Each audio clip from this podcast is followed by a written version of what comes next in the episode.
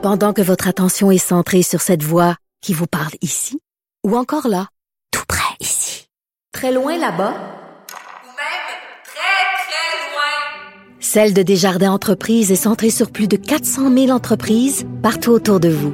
Depuis plus de 120 ans, nos équipes dédiées accompagnent les entrepreneurs d'ici à chaque étape pour qu'ils puissent rester centrés sur ce qui compte, la croissance de leur entreprise.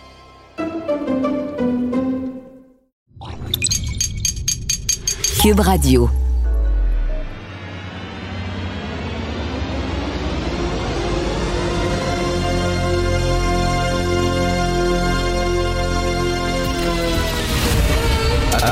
Attention, cette émission est laissée à la discrétion de l'auditeur. Les propos et les opinions peuvent choquer. Peuvent choquer. Oreilles sensibles s'abstenir. Richard Martineau. Martino. Un animateur pas comme les autres. Richard Martineau. Cube Radio. Bonjour, bon jeudi. Déjà jeudi, je vois pas la semaine aller. Alors, euh, merci d'écouter Cube Radio. Vous avez vu, il y a une, euh, une députée conservatrice fédérale, le Parti conservateur du Canada, qui a dû s'excuser parce qu'elle a dit en chambre un mot de quatre lettres. Elle a dit shit. Elle a parlé de Justin Trudeau, puis elle a dit qu'il devrait arrêter avec des woke shit. On a dit toute ton affaire de woke, c'est de la merde, ça. Et là, elle a fait oups, oups, et je m'excuse parce que c'est un des mots, un des 100 mots qui sont bannis euh, à la Chambre des communes au fédéral. Donc, elle a dû s'excuser parce qu'elle a dit le mot shit. Savez-vous qu'il y a 86 expressions qui sont interdites à l'Assemblée nationale? 86 expressions que vous n'avez pas le droit de dire si vous êtes député. On passe à travers quelques-unes. OK, on y va. Alors, euh, aigre fin. Je connais l'aigle fin, qui est le poisson. Aigre fin, donc, c'est un homme qui vit d'escroquerie. D'escroquerie. Tu n'as pas le droit de dire accepter une enveloppe brune. Ben non, parce que ça n'existe pas. Tu n'as pas le droit de dire le mot bandit. Bébite. Tu n'as pas le droit gang de bébites. J'ai vu des bébites. Tu n'as pas le droit de dire le mot bébite. Bonhomme 7 heures. En parlant du premier ministre, tu as le droit de dire aux autres députés, vous êtes des bonhommes 7 heures, ça, il n'y a pas de problème, mais pas le droit de dire le premier ministre est un bonhomme 7 heures. Clown, bouffon, bullshit, capitaine bonhomme, là encore, en parlant du premier ministre, tu peux dire le ministre de l'Éducation est un capitaine bonhomme, mais pas le premier ministre. Carpette, cheap, tu pas le droit. Chien de poche, cochon, cochonnerie. Il y a quelqu'un qui a pris ça en note. Il y a quelqu'un qui a fait une liste. Il y a quelqu'un, sa job, c'était pense à travers les expressions, tu n'as pas le droit. C'était ça, il était payé pour faire ça. Cocu. Cocu des caquistes. Tu n'as pas le droit de dire vous êtes un cocu des caquistes. Con. Tu n'as pas le droit. Pourtant, c'est un beau mot, con. Il est dans le dictionnaire. Con. Culot. Dégueulasse. Deux de pique. Ding et dong. Hey, Claude Meunier peut se lever ce matin en disant J'ai créé une expression qui est tellement maintenant courante au Québec qu'elle est bannie à l'Assemblée nationale. Ma maudite gang de ding et dong, t'as pas le droit. Énuque. Bande d'énuques. En parlant du gouvernement, t'as pas le droit. Gorlot. Il y a quelqu'un, le gars qui a écrit la liste Gorlot, puis là, il a, dû, a dû faire approuver sa liste. Il est allé voir d'autres mondes. Qu'est-ce que tu penses? Est-ce qu'on devrait dire Gorlot à l'Assemblée? Eh, Gorlot. Attends, là, on va y penser, on faire une petite réunion. Qu'est-ce que vous pensez de ça, Gorlot? As-tu le droit? Mais ça dépend. Si tu parles d'un gars sous, tu as le droit de dire il est Gorlot. Mais en disant un tata, maudite gang de Gorlot, tu pas le droit. Jaune.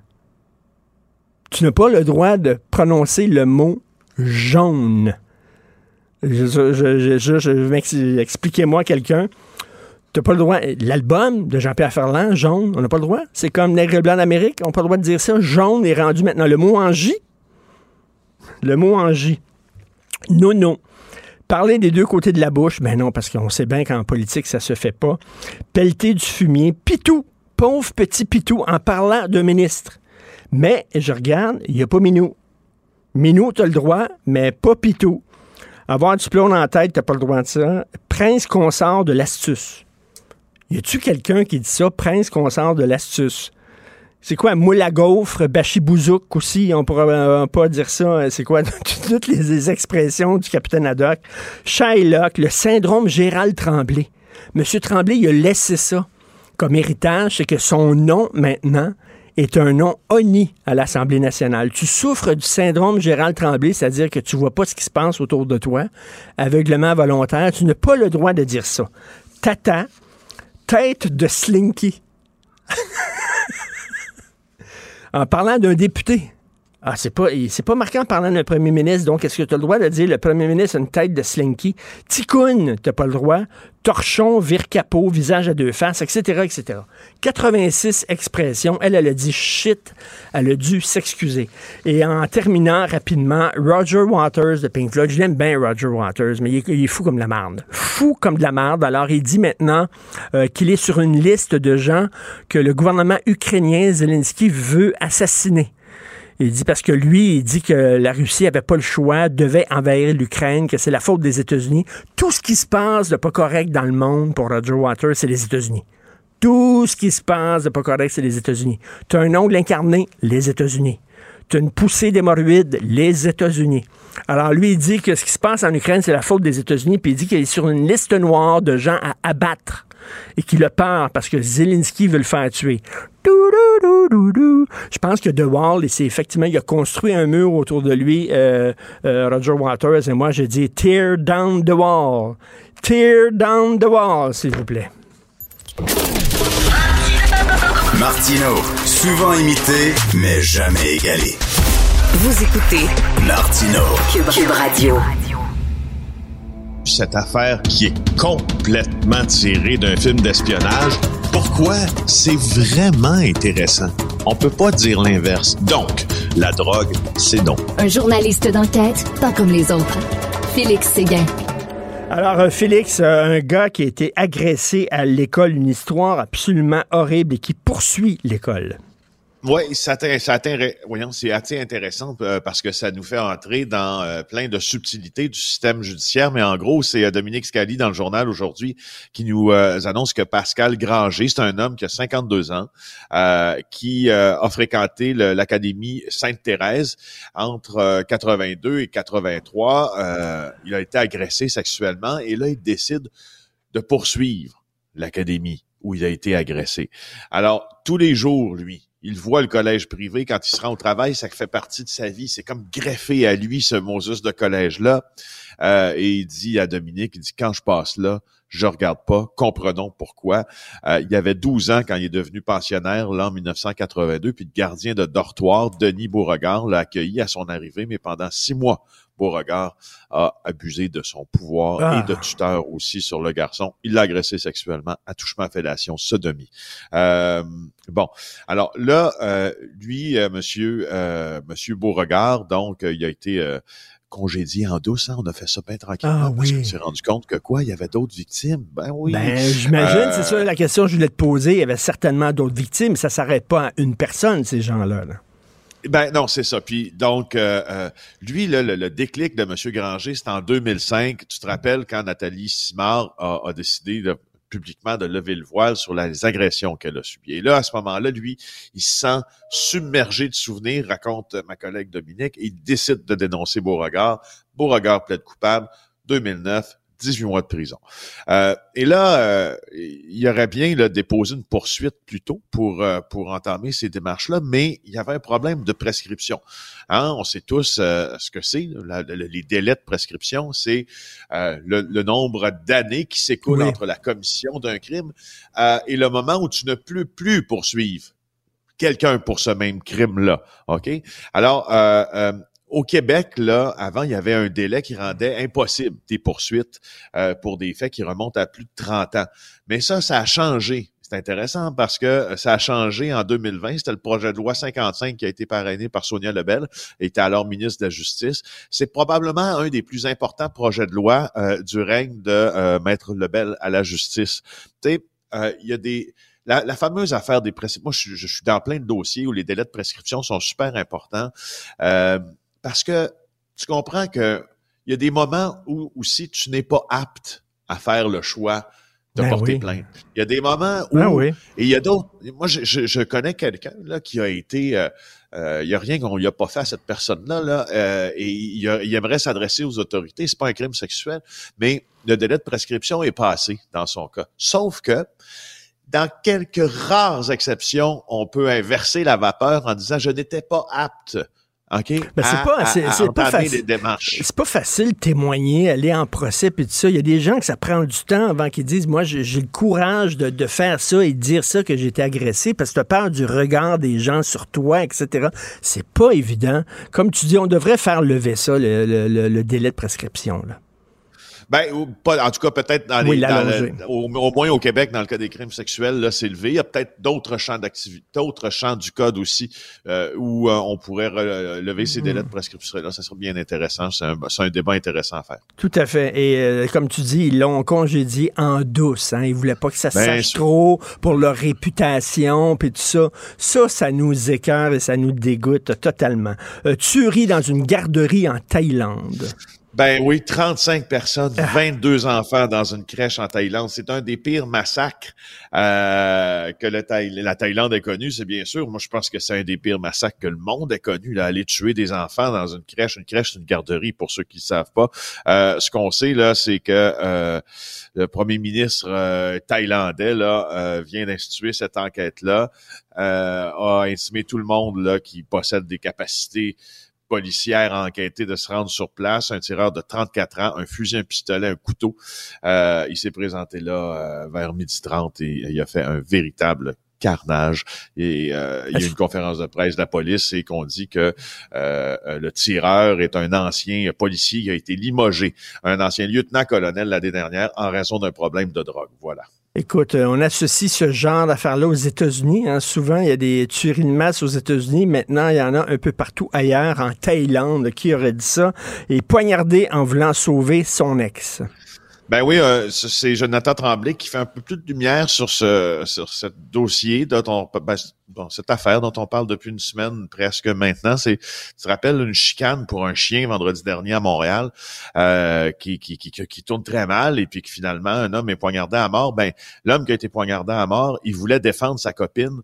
Euh, contre son ex-conjoint qui était violent, qui était manipulateur. C'est elle-même Mhm. qui lui dit. Euh, et elle, elle- dit qu'il il voulait la protéger. C'est Sarah Piché-Sénécal qui se confie, euh, qui est agenouillée devant le mémorial, là, puis qui parle.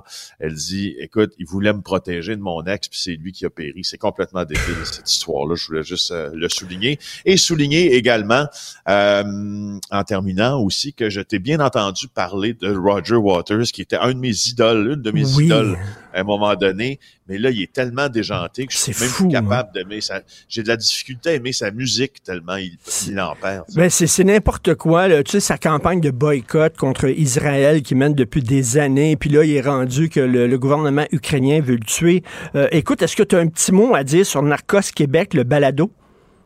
J'en ai mille mots à dire. Puis, en plus, là, euh, je- probablement là, que je vais te casser les oreilles et vous casser les oreilles avec ça Non, pendant non. toute la semaine prochaine, avec des extraits, etc. Parce que la première série, Narcos PQ, c'est une des balados francophones qui a été les plus populaires au Canada. C'est un grand accomplissement de Cube Radio Tout à fait. cette balado-là. Et là, on, on récidive avec la saison numéro 2 qui raconte quoi? Qui raconte les aventures de moi et Marc Sandreski en Colombie. Euh, et, euh, et, et vous allez voir, on a enregistré beaucoup de sons. Hein? Vous allez vivre ce qu'on a vécu. Parce qu'au fond, euh, quand on a pensé, moi, quand j'ai pensé à ce projet-là au départ, je voulais absolument que Narcos PQ ait une déclinaison euh, sur le plus de plateformes possible. Ben, j'ai pas besoin de te dire qu'on l'a fait. On a fait des articles dans le journal, on a fait un livre, on a fait une émission de télé, mais dans la balado, c'est là qu'on va sentir vraiment Mm.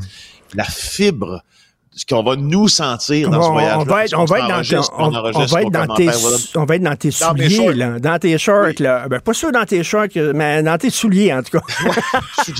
Comme si on va entendre, là, on va entendre le gars se confier à toi et euh, te parler. Euh, Est-ce qu'il est disponible dès maintenant, ce balado-là, dans la bibliothèque Balado disponible dès Cube? maintenant. Ouais, dès maintenant sur la plateforme Cube. Alors, euh, allez chercher, abonnez-vous euh, à cette balado là qui, qui va être disponible aussi euh, partout. Et puis, euh, si vous l'aimez, ben allez, euh, allez euh, lui donner ses lettres de noblesse là. Et Non, non, c'est parce que c'est, c'est une histoire hallucinante. hein. Entre autres, là, c'est ça, Ben on ouais. a vu euh, certains scoops qui sont sortis, dont euh, qui utilisaient euh, des, des, des avions commerciaux, dont de Air Canada, pour euh, transférer de la coke. une histoire complètement débile. D'ailleurs, quand tu as été contacté par ce gars-là, tu te demandais... Est-ce que je vais vraiment? C'est-tu un guet-apens? Exact. C'est-tu quelqu'un? Est-ce qu'on, donc, Ben, on, va, on va sentir tes doutes puis tes hésitations là-dedans? Exactement. Tout ce qu'on n'a pas le temps d'aborder, de- d'aborder dans, dans le format de télé, parce que c'est trop court, format de radio, parce que c'est trop Ben- court, là, on va pouvoir l'aborder. On va écouter ça, on va s'en reparler. Merci, Félix Séguin. Bonne journée. Ça marche. Martineau, il n'y a pas le temps pour la controverse. Il a jamais coulé l'eau sous les ponts. C'est lui qui la verse. Vous écoutez Martineau. Cube, Cube Radio. Cube Radio. Cube Radio. En direct à LCN. Richard Martineau à Cube Radio. Salut Richard. Salut Jean-François. Tu sais que la Cour supérieure a permis à la ville de Longueuil d'abattre des cerfs parce qu'il y en a trop. Ouais. Ils savent plus exactement Ouais. quoi faire. Est-ce qu'on peut faire la même chose à Montréal avec les cônes oranges? Est-ce qu'on peut les abattre? On ne sait plus où les mettre. La ville de Montréal nous permet maintenant d'en rentrer dans la maison parce qu'il n'y a plus de place dans la rue pour les mettre. Ça se reproduit. Il y a 15 ans, il y était 30 cônes oranges dans la ville, dans la ville de Montréal. Là, on ne sait plus où le les mettre. Est-ce qu'on peut les abattre, s'il vous plaît? C'est la question que je pose. Grande question que tu soulèves euh, Tout ce à fait. matin. Mais c'est vrai qu'ils se sont multipliés dans les dernières années. Incroyable. Ça euh, fait des petits. Ça fait des petits. Ah oui, absolument. Hey, J'avais hâte de t'entendre là-dessus. Les profs qui maintenant, en plus des autres tâches, ils n'en ont pas déjà assez à gérer à l'école, ils vont devoir enseigner à nos jeunes à se brosser les dents. Ben, c'est une excellente idée. Enfin, je veux dire, arrêtez là, avec les cours de français. Là, je veux dire, le passé simple au subjonctif, encore a-t-il fallu que je le suce? Je veux dire, qui parle de même exactement? Là? Je veux dire, puis les mathématiques, on a tous une calculatrice. Là, Lâchez-moi. Parlez des vraies affaires, OK? Là? Par exemple, là, je veux dire, là, ils savent pas se brosser les dents. C'est bien qu'on enseigne ça. Moi, mon fils a 14 ans, OK? Je dis tout le temps, mets du push-push en dessous des bras. Il s'en met pas. Bah, attends, c'est pas dur. Regarde ça, là. Moi, t'as le faire. Tiens, c'est ça. De même, puis de même. Que c'est tout? Ils peuvent-tu enseigner ça aussi aux enfants? Le lave-vaisselle, ils vident pas le lave-vaisselle. Est-ce que ça serait dur, Jean-François, d'avoir un lave-vaisselle dans chaque classe, puis montrer aux enfants que les petites cuillères, ça va pas avec les grosses cuillères quand on les range? C'est-tu clair, là?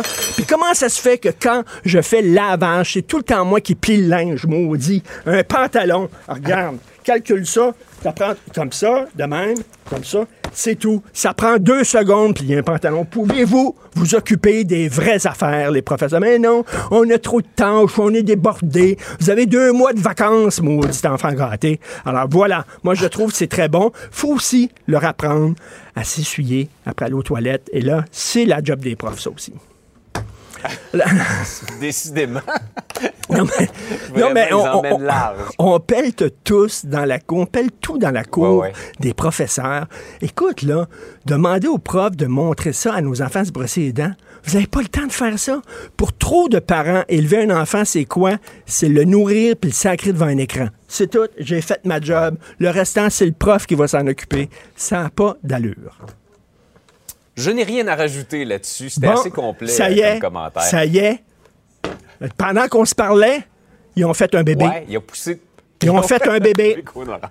Les cônes oranges. Tu vois, ça, lui, il va venir grand, lui, là, dans deux mois. On ne saura Ben oui, plus où les mettre à Montréal. Peut-on les Bon, abattre, ben, s'il vous plaît? Ah oui, absolument. Hey, euh, plus de pouvoir en immigration pour Québec, c'est ce qu'on voulait obte- obtenir, mais Justin Trudeau a fermé la porte. Alors oui, euh, donc, euh, pardon, François Legault a dit, donnez-moi un gouvernement majoritaire et ça va m'aider à négocier avec Justin Trudeau. Je vais arriver avec un gouvernement fort, puis là, il va soudainement m'écouter. Alors, on lui a donné un gouvernement hyper majoritaire. Alors, il n'a même pas eu le temps de finir la question. Il est allé, il a dit, Monsieur Trudeau, est-ce que Justin a dit non? Alors là, on fait quoi, là? Non, il y aurait une fin de non-recevoir. Alors, regarde, dans nos relations à Ottawa, tu as trois choix, OK?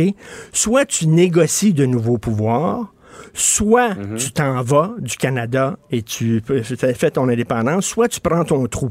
Alors, négocier des nouveaux Ouais. pouvoirs, on se fait dire non alors qu'on a un gouvernement majoritaire. Euh, L'indépendance, on s'entend que c'est pas pour demain le PQ avec trois Ouais. députés. Fait que là, on va Donc, on va prendre, prendre notre trou. On va prendre notre trou. J'ai très hâte de voir ce que François Legault va dire parce que c'est ça sa stratégie. Là. On va être fort, on va arriver. Écoute, il n'a même pas fini, Monsieur Trudeau. Non. Trudeau a fermé la porte. Boum! Alors, j'ai très hâte de voir exactement ce que va faire François Legault. On verra ça au cours des prochains mois. Ben, ça y est, ils sont deux maintenant. Deux bébés. Pendant qu'on s'est. Ils sont deux, ça sent pas de bon se sens. Je sais pas où les mettre, ils se multiplient. Ça va être ma mascotte, Fred. Tiens. Vraiment incroyable. Hey, merci Richard, passe une belle Merci, journée. merci beaucoup. Bonjour. Salut. Pendant que votre attention est centrée sur cette voix qui vous parle ici, ou encore là, tout près ici, très loin là-bas, Ou même très, très loin. Celle de Desjardins Entreprises est centrée sur plus de 400 000 entreprises partout autour de vous. Depuis plus de 120 ans, nos équipes dédiées accompagnent les entrepreneurs d'ici à chaque étape pour qu'ils puissent rester centrés sur ce qui compte, la croissance de leur entreprise. Martineau, il n'y a pas le temps pour la controverse. Il a jamais coulé l'eau sous les ponts. C'est lui qui la verse. Vous écoutez Martineau. Cube, Cube Radio.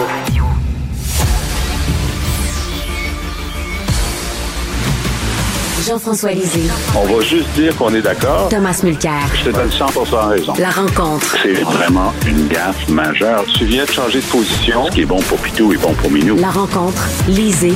Mulcair. Alors, Jean-François, François Legault me euh, dit Donnez-moi un gouvernement majoritaire, ça va m'aider dans mes négociations avec Ottawa. Ça fait trois jours qu'il a été élu avec un gouvernement très majoritaire. Il n'a même pas eu le temps de terminer sa question concernant le rapatriement des pouvoirs en immigration que Justin Trudeau il a dit Over my dead body.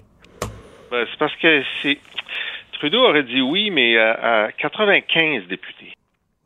Là, 90, ça suffit pas. Il en aurait fallu 95. D'après moi, là, c'est ça qui manque.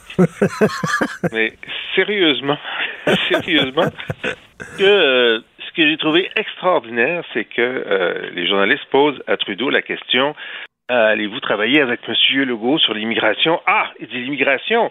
Oui, oui, oui. Euh, ça, c'est bon, l'immigration. On va travailler pour qu'il y en ait plus. Exactement, exactement. Fait que, exactement. là, j'ai pensé, j'ai dit, euh, j'ai dit, wow. C'est comme le gars, dans son univers mental, c'est juste plus qui vient à l'esprit. Fait que toi, tu dis, non, non, ils en veulent, ils en veulent moins. Ah, ben écoute, ils vont en avoir plus. Je vais les aider à en avoir plus, mais ils en veulent moins. Oui, oui, oui, ils vont en avoir plus. C'est ce, ce genre de dialogue de sourd absolu qui montre que c'est mal parti quand ton interlocuteur comprend même pas ce que tu veux. en fait, je crois qu'il comprend parfaitement ce qu'il veut. Et c'était une réponse, pour utiliser le terme technique en latin, c'était une réponse faux cul de la part de Trudeau, qu'on s'entend bien. Trudeau sait parfaitement bien, parce que Legault en parle depuis 2018. Il sait très bien que ce que le, Legault veut, c'est de contrôler la catégorie réunification familiale de l'immigration. Et Trudeau a déjà dit à maintes reprises, il n'en est pas question. Donc, la question vient hier dans la bouche du chef du Bloc québécois. Trudeau fait semblant de ne rien comprendre à la question. Ah oui, mais oui, ils peuvent prendre tous, les immigrants qui veulent, tous les francophones qui veulent, ils s'assoient. Non, mais c'est pas ça. Non, mais euh, Québec a le pouvoir d'en prendre plus. Il y a où le problème? C'est pas ça qu'ils veulent. Moi, je parle avec les employeurs. Les employeurs me disent qu'ils veulent plus. Ils se rassoient. Ça, c'était, à mon point de vue, une petite... Ça, c'est un retour d'ascenseur. Legault a gagné son massi- son ma- sa majorité massive. Trudeau est en train de lui dire je m'en balance. C'est moi le boss ici. Moi, je suis ici pour un autre trois ans. Prends ta place. Mais, mais Jean-François, là, euh, il est devant là, deux choix. Soit le Québec prend son trou, ou soit le Québec se rend compte qu'il n'y a rien à faire avec Ottawa et part, puis on sait que c'est pas demain la veille. Bon, le, le problème de la de la rapport de force de, de, de M. Legault, ben, euh, ça on le connaissait. C'est pas parce qu'il va y avoir une motion unanime de l'Assemblée nationale que ça va changer quelque chose. Hein. Je te l'ai déjà dit, il y, a, il, y une poubelle spécifique là, qui est désignée pour ça à, à Ottawa, mais euh, il y a aussi le fait que, pour l'instant, François Legault n'a pas utilisé la totalité des pouvoirs à sa disposition pour faire la job. Alors, par exemple, il demande, euh, euh, c'est vrai que là, il dit, ben, à, à, cause de la pandémie, les permanents qu'il a choisis l'an dernier sont à 80% francophones. Mais c'est parce qu'il a pris essentiellement des gens qui étaient déjà ici depuis trois ans. Euh, c'est un épiphénomène. Et il, il ne dit toujours pas que une des conditions d'entrée, c'est la connaissance du français. Il ne dit toujours pas que, par exemple, au Royaume-Uni, pour entrer au Royaume-Uni, il faut non seulement connaître l'anglais, mais ton conjoint doit connaître l'anglais. Ça, il ne demande pas ça au Québec. Il a la capacité de limiter le nombre de travailleurs temporaires ou d'étudiants étrangers parce qu'il doit leur donner euh, un certificat d'acceptation. Il ne les limite pas, donc il n'utilise pas le pouvoir qu'il a déjà. Il a le pouvoir de dire, même les travailleurs temporaires ou les étudiants étrangers, vous devez démontrer une connaissance du français avant d'entrer. Il ne le fait pas. Il peut dire, pour les réfugiés, ben, très bien, c'est sûr que si vous êtes euh, euh, en situation humanitaire, euh, je vous demanderai pas d'apprendre le français avant de venir, mais une fois arrivé, je peux vous payer pour apprendre le français les trois premiers mois avant d'aller sur le marché du travail. Il ne le fait pas.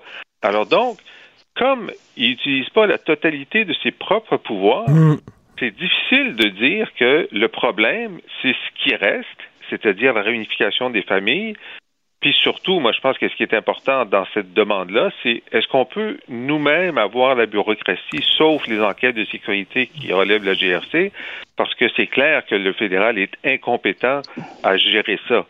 Et mais, mais, mais, Tom, il y, a, il y, a un texte dans la presse là, qui dit Québec a tous les pouvoirs nécessaires. C'est ça que Justin Trudeau a dit. Est-ce que Ah oui? tu le crois, ça? Mais non. D'ailleurs, un petit, euh, un petit ajout, euh, c'est pas la GRC qui fait les enquêtes, c'est le SRS.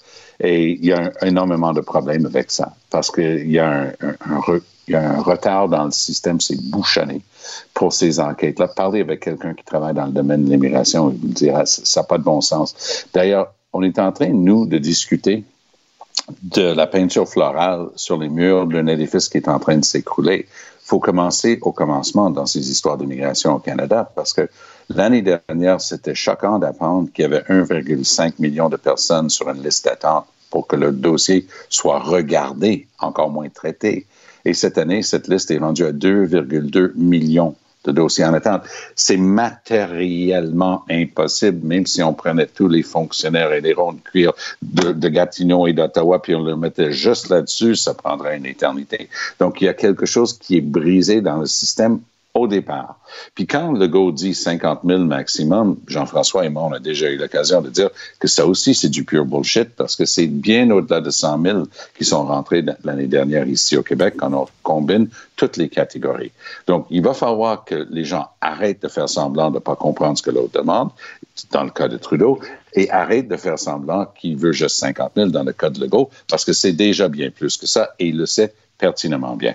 Euh, Jean-François, euh, notre confrère, collègue Antoine Robitaille écrit un texte sur Dominique Anglade. Dominique Anglade là, qui ne semble pas euh, très pressé là, de, de reconnaître, un, euh, le, le, PQ et Québec solidaire et aussi euh, de, de, de, de, faire, euh, faire pression pour réformer le mode de scrutin. Ouais, c'est bizarre, hein, parce que hier, en, en, point de presse, elle a dit euh, le pro... nous, on est l'opposition officielle dans les règles qu'on a. Tout le monde voulait être opposition officielle, mais nous, on a réussi. Donc, ça, ça nous appartient. Et puis, euh, le problème, c'est peut-être le mode de scrutin. Ben, oui, mais t'as jamais vous, tu veux pas le réformer. Tu sais, c'est comme s'il dit, ben, euh, c'est pas ça le problème, c'est autre chose. Ah, vous voulez régler ça? Non, mais c'est ça le problème. Alors, euh, donc, moi, je pensais jusqu'à hier, jusqu'à son caucus d'hier, qu'elle était simplement en position de négociation, en disant, je veux pas dire oui tout de suite. Je vais finir par dire oui, évidemment, parce que la tradition québécoise récente, c'est de dire oui mais je vais me laisser un petit peu de temps, je vais regarder les négociations, je ne veux pas en donner le maximum, mais quand, le jour où je dirai oui, tout le monde dira Ah, regardez, Dominique Anglade, elle est quand même généreuse, etc. Mais j'ai l'impression, peut-être que Tom a des informations, que sa, rencontre de caucus hier euh, lui a lui a dit de, d'être plus ferme. Puis euh, nous autres, on, on, a 21 comptés, on en avait 36, on en a 21. Puis c'est pas vrai qu'on va partager euh, de, de, de, du temps d'antenne avec euh, qui que ce soit d'autre. Mais il y a une grosse différence matérielle et objective entre les deux formations dont on parle. Québec solidaire, avec 11 sièges des 12 sièges requises pour former un, un parti politique reconnu euh, au, au, terme des lois et règlements de l'Assemblée nationale, euh, ça serait singulièrement inélégant de leur mettre des bâtons dans les roues. Puis si ça, ça suffisait pas comme argument, j'oserais dire qu'il y a énormément de votes orange qui sont permutables vers le Parti rouge, le cas échéant, et selon le, type de discussion qu'il y a dans une prochaine élection. Donc, elle a un intérêt moral, certes, mais aussi politique long terme pour le Parti libéral d'accepter, d'acquiescer, dans le cas de Québec solidaire, de dire que 11 égale 12. Pour ce qui est du Parti québécois, même s'ils ont eu plus de votes, ils ont eu seulement trois sièges et matériellement, c'est plus facile de dire non. Et par ailleurs, puis l'historique euh, dé- démontre qu'à trois, on n'est pas un parti politique. Et je, je retombe dans l'intérêt politique du Parti libéral. Non. Aucun vote à aller chercher chez les gens qui ont voté pour le Parti québécois. Donc, la même élégance d'intérêt ne se traduit pas dans le cas du Parti québécois. Euh, messieurs, j'aimerais qu'on tient, qu'on laisse la politique et qu'on parle d'un autre sujet qui peut paraître peut-être léger, mais pour moi qui est important. Euh, et vous êtes, vous avez des enfants chacun. Euh, on demande aux profs de superviser le brossage de dents. Jean-François, comme s'il n'avait pas suffisamment de tâches comme c'est là, comme s'il n'était pas suffisamment débordé. Euh, il y a une pénurie de personnel. C'est pas aux parents à montrer à se brosser les dents aux enfants. Je veux dire, un moment donné, là. Après ça, on se demande pourquoi il manque de profs. Qui, qui veut être prof aujourd'hui? Jean-François. Ben, écoute, en ce moment, on a des profs, donc on sait qu'il y a un prof sur cinq qui quitte euh, dans les premières années euh, de, de, de, de, la carrière parce qu'ils se rendent compte que c'est au-delà de leur capacité. Ils veulent pas passer leur vie à superviser euh, le quart de leurs élèves en école publique qui sont en difficulté alors qu'il n'y a pas euh, qu'il n'y a pas suffisamment de soutien. Puis là, je leur dis, ah oui, euh, j'ai oublié de vous dire que vous allez faire le brossage de dents aussi. Moi, je pense qu'il y aura des démissions comme dans l'heure. tu sais, Dans l'heure. C'est tout ce qui manquait pour me convaincre de pas rester. Et pourquoi pas leur montrer, je sais pas, à se laver, à prendre leur douche, euh, à plier le linge, à vider la vaisselle aussi? Ça, c'est- ça, c'était, ça, c'était dans le programme d'Éric Duhem de leur montrer à prendre leur douche. Mais, euh, mais euh, un peu plus sérieusement, euh, il, faut, faut commencer au commencement, encore une fois, ici.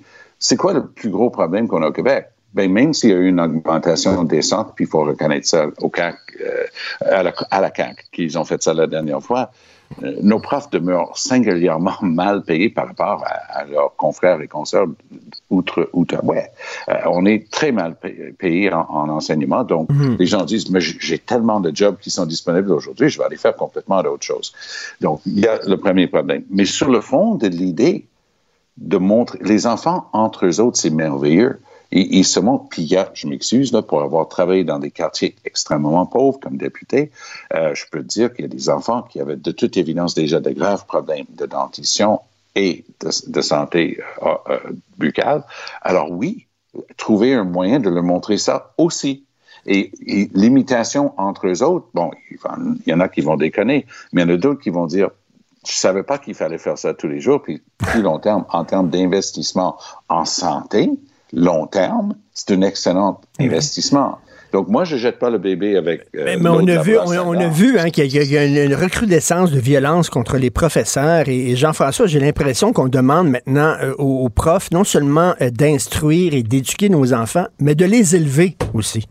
Ben, je suis d'accord avec Tom que c'est pas- c'est c'est sûr que le- l'impact est positif. Euh, moi, euh, bon, il y a des dentistes qui font le tour des euh, des établissements scolaires euh, et puis euh, ça, ça, ça a un impact. Le problème, c'est euh, oui, mais où où les profs prendront-ils le temps pour faire ça en plus?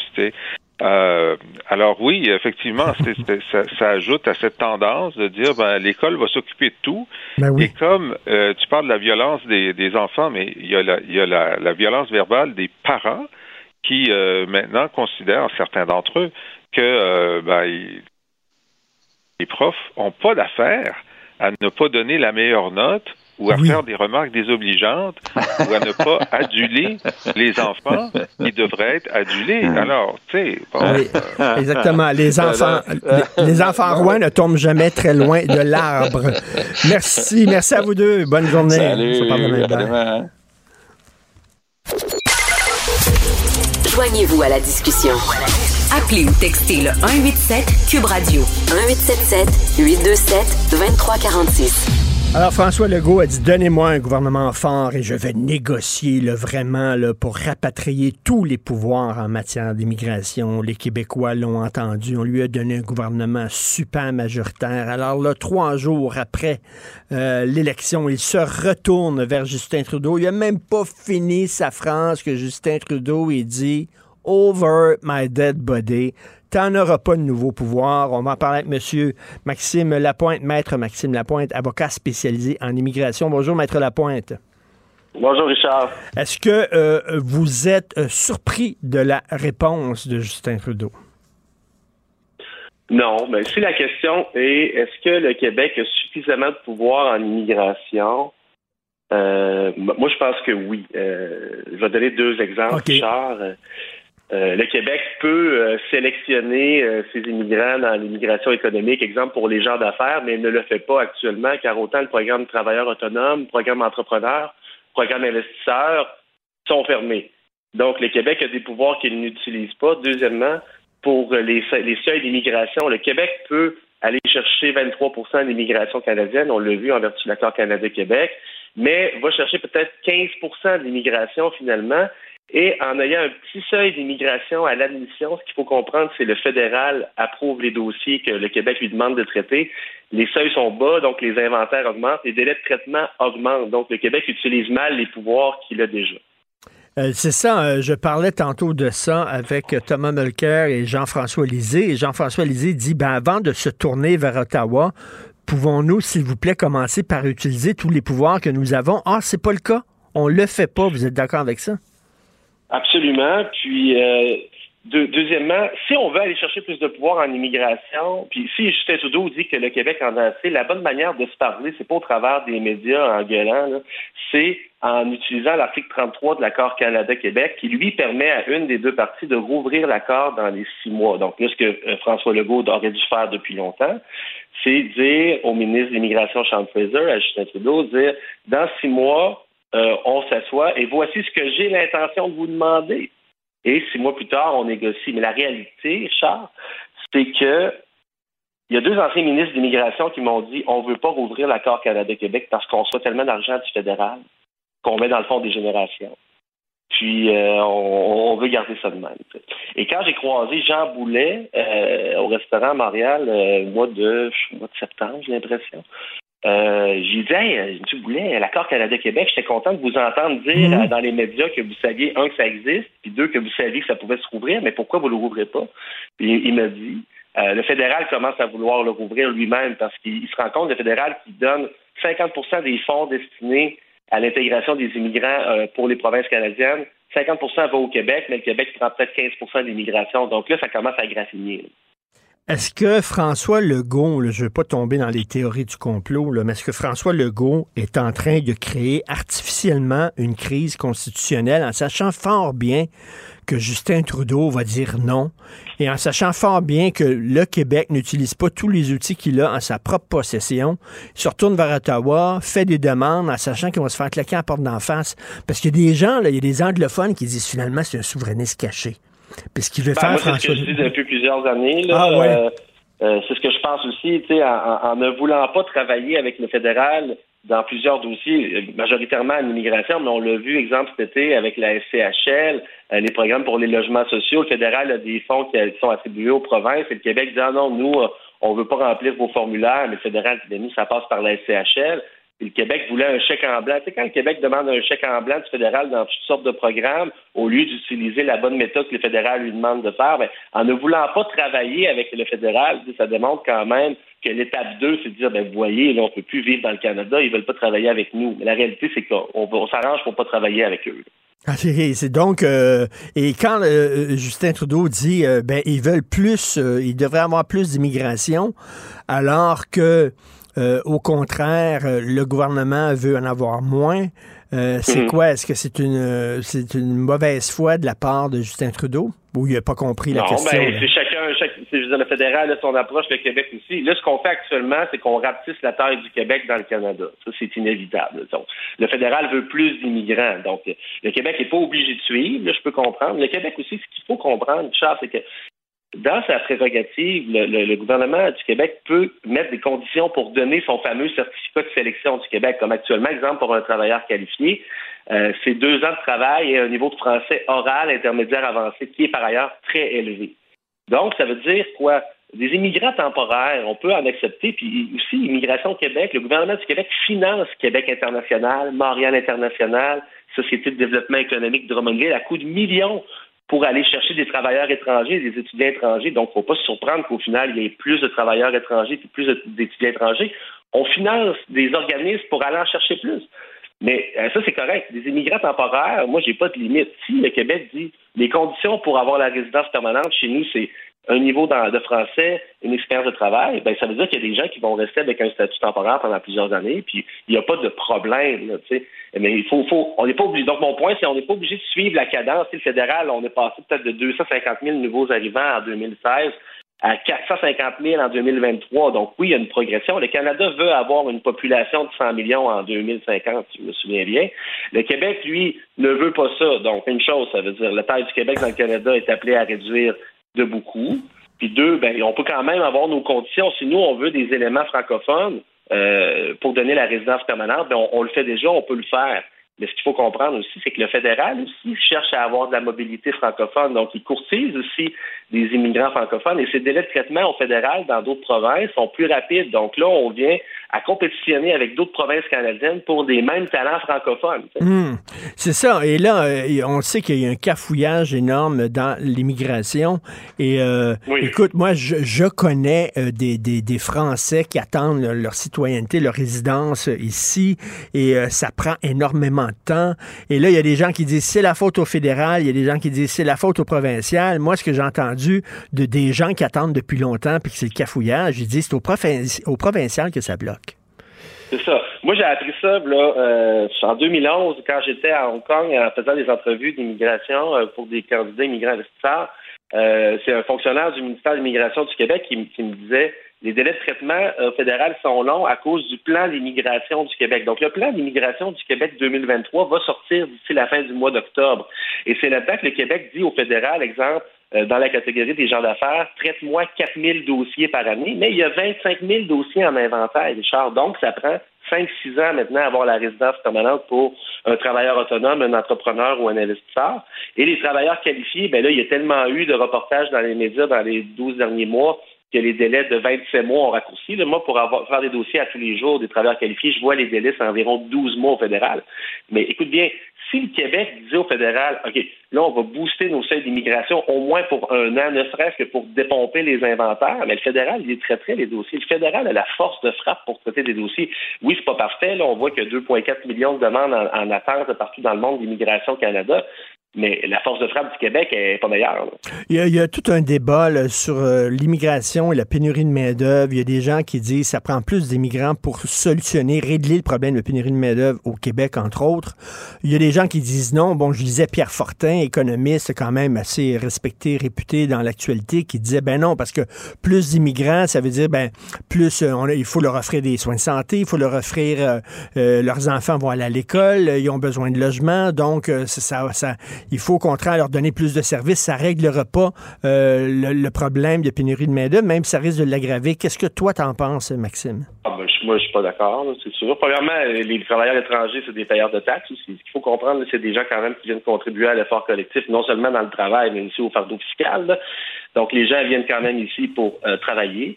Moi, ce que je dis là-dedans, parce que là, il y avait un article la semaine passée dans les médias qui disait, dans lequel je t'ai cité, qui disait euh, l'immigration temporaire, François Legault a aucune idée des seuils puis des nombres, du nombre de travailleurs temporaires. Euh, moi, j'ai l'impression qu'il n'est pas obligé de le savoir. là. Premièrement, comme j'ai dit tantôt, s'il y a des organismes euh, parapublics qui, qui font de l'attraction de talent ben, c'est normal qu'il y ait plus de travailleurs. Deuxièmement, si les entreprises veulent payer les frais gouvernementaux que ça implique de faire du recrutement international parce que eux justifient qu'il y a une pénurie de main-d'œuvre, ben, je pense pas qu'il faut les brimer. Donc, il faudrait pas mettre un quota sur l'immigration temporaire. C'est le marché qui va dicter euh, ce que les entreprises en ont besoin ou pas. Puis ce qu'il faut comprendre aussi rapidement là-dedans, c'est que c'est pas du cheap labor. Le Québec contrôle quand même les salaires. Il y a une grille des salaires à payer. Puis on peut pas payer un travailleur étranger moins cher qu'un Québécois. Donc ça, premièrement, il faut le comprendre. Puis euh, donc laissons le laissons le marché. Puis ces gens-là, c'est pas vrai qu'ils viennent voler nos jobs puis nos maisons puis la résidence permanente, c'est un peu la même chose aussi. Les gens pensent qu'il y a 50 000 nouveaux immigrés qui débarquent ici par année puis qui viennent voler nos maisons.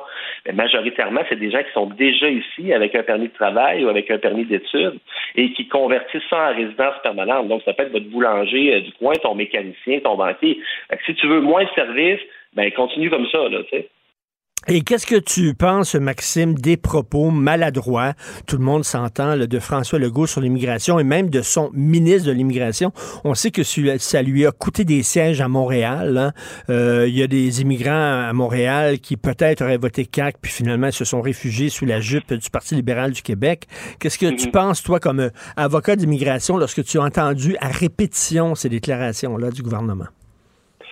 Euh, disons celle de François Legault. Euh, tu sais, François Legault disait en immigration, euh, ah, j'aurais pas gagné, j'ai mis en herbe. Là. Ben, on le sait, on le voit, on l'entend, ça fait mal, ça fait très mal à la réputation du Québec à l'international des propos maladroits et des amalgames. Mais, tu sais, la question se pose souvent, Richard, dans les chroniqueurs politiques, on l'entend. Est-ce que c'est une stratégie ou c'est vraiment qui est colon? Hmm. On n'est pas sûr. Parce que quand, les, quand François Legault dit ah, ben les Québécois n'aiment pas ça, la violence, puis euh, la chicane, puis tu sais, faut faire, faut que ça reste de même. Mais il y a des gens qui repartent à la maison puis qui disent c'est vrai, nous autres on en veut peut-être pas d'immigrés, tu sais, puis ça dérape. Mm. donc ça, ça, amène un mauvais débat. Les, les, les propos de Jean Boulet, euh, extrêmement euh, déplorable, maladroit, euh, tous les mots dans ce sens-là, mais tu vois, il a été élu, il est passé comme une balle quand même, c'est surprenant, quasiment aberrant. Mais je dois quand même dire, Jean Boulet, c'est le meilleur ministre d'immigration du Québec qu'on a eu dans les trois ministres de la CAC des quatre dernières années. Ah oui? si on se rappelle Simon, oh oui, si on se rappelle Simon Jolin Barrette, il a fait beaucoup de réformes rapides, fait poursuivre par le gouvernement, euh, fait poursuivre par des, des, des immigrants et puis des organismes à plusieurs reprises. Ils ont dû reculer à plusieurs égards sur des réformes tout croche. Euh, après ça, on l'a remplacé parce qu'évidemment, tu vois, c'était une bombe là, à retardement. Euh, Nadine Giraud a absolument rien fait pendant son année et demie, deux ans comme ministre de l'Immigration, donc il n'y a pas eu de réforme. Jean Boulet est venu quand même réparer certains pots cassés euh, de, Simon Jolin Barrette, euh, par exemple, ajouter les professions de la restauration à la liste de, traitements simplifiés pour le recrutement international. En 2021, les, ça avait été enlevé, exemple, le poste de cuisinier. Donc là, on avait plus de difficultés à les recruter. C'est comme si le gouvernement s'est dit, il y a une pandémie, il n'y a plus de pénurie de cuisiniers, là, mais c'était pas ça du mais, tout. Mais quand même, là, sa, sa, sa, déclaration, Jean Boulet, c'est pas n'importe quoi. Là. 80% des immigrants qui s'installent à Montréal ne travaillent pas. Veut dire, tous les chiffres démentis. Et même lui, il peut pas s'expliquer pourquoi il a dit ça. C'est vraiment comme une bulle au cerveau. Et euh, tu disais, tu disais, Maxime, euh, qu'on se demande, c'est pas une stratégie. Moi, je suis en train de me demander, c'est-tu François Legault qui a demandé à M. Boulay, son ministre de l'Immigration, tu sais, euh, c'est bon que quand tu parles, que tu montres aussi les dangers de l'immigration puis la menace, c'est payant, ça.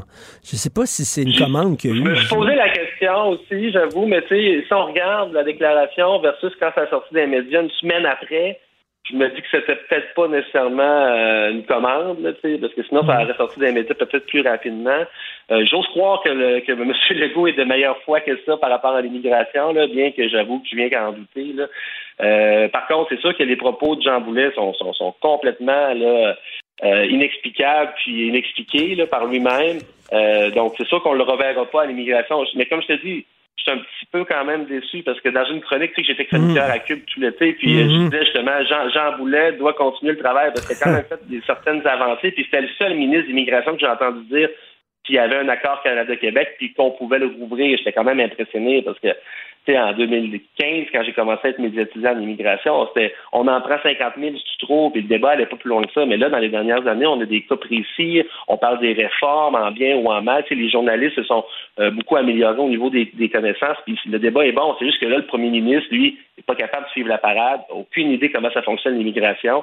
Euh, on lui-même implanté un test des valeurs québécoises en ligne aux immigrants en 2020. au lieu de traiter des dossiers, Richard, ils ont créer une plateforme en ligne pour euh, vrai ou faux, deux hommes peuvent se marier au Québec. Ouais. Ça a coûté des, millions. mais ça accélère pas le traitement des dossiers. Ça n'empêche pas Ben, quelqu'un qui va vouloir euh, battre sa femme voilée chez eux le soir de le faire. là, tu sais. donc, Ben, euh, exactement. dans l'eau. Ben oui, tout à fait. C'est vraiment totalement inutile. Hey, merci beaucoup, toujours intéressant. Maxime Lapointe, avocat spécialisé en immigration. À bientôt, Maxime. Bonne journée. Ça fait plaisir, merci. Salut. Pendant que votre attention est centrée sur vos urgences du matin, vos réunions d'affaires du midi, votre retour à la maison ou votre emploi du soir, celle de Desjardins Entreprises est centrée sur plus de 400 000 entreprises à toute heure du jour. Grâce à notre connaissance des secteurs d'activité et à notre accompagnement spécialisé, nous aidons les entrepreneurs à relever chaque défi pour qu'ils puissent rester centrés sur ce qui compte, le développement de leur entreprise.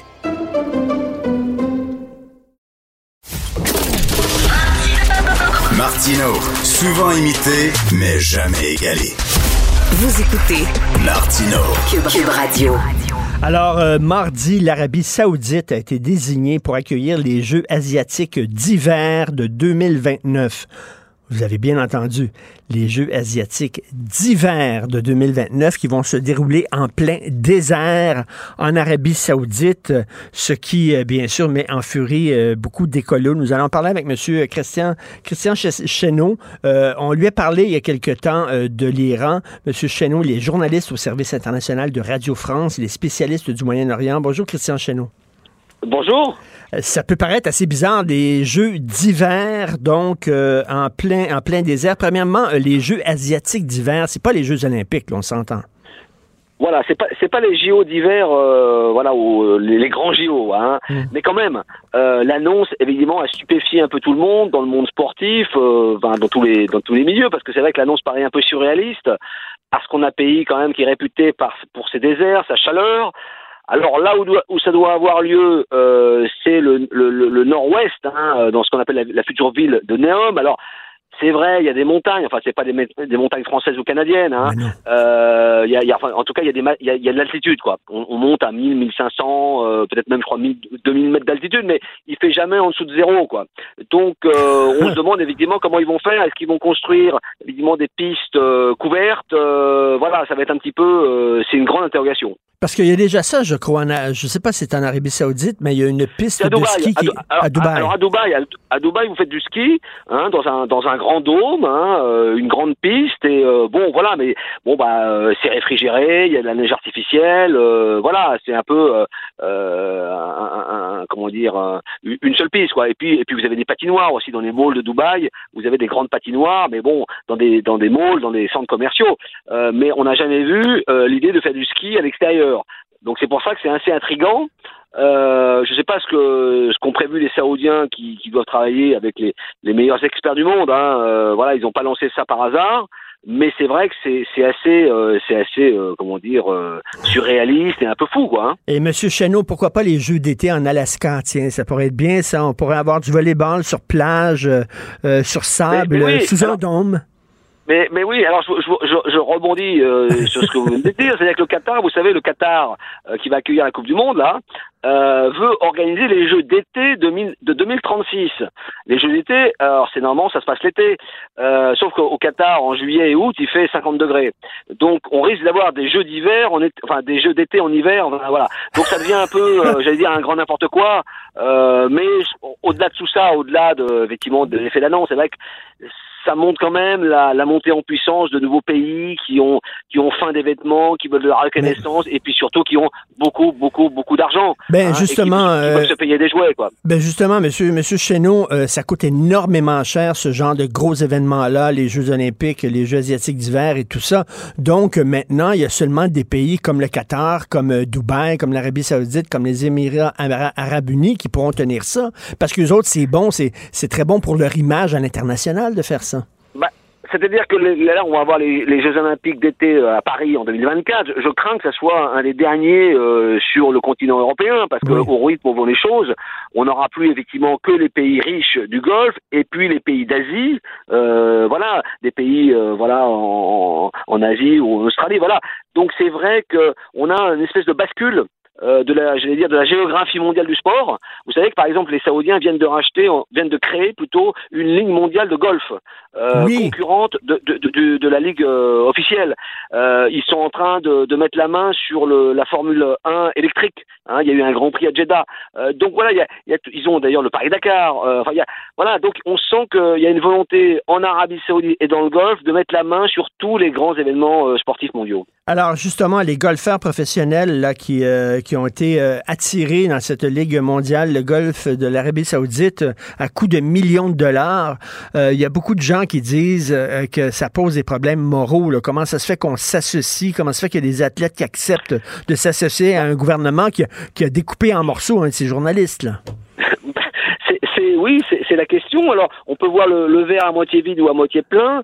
Euh, on peut se dire aussi que le sport, c'est une manière de se moderniser, de, de se raccrocher au monde, d'avoir des standards mondiaux. Mais c'est vrai qu'il y a encore du ménage à faire à l'intérieur. Euh, L'Arabie n'est pas encore une démocratie, en tout cas un régime euh, pluraliste qui respecte les droits de l'homme. Euh, évidemment, on fait allusion à l'affaire Khashoggi, hein, qui est quand même euh, un journaliste qui a été quand même découpé en morceaux sur ordre du prince. Du prince.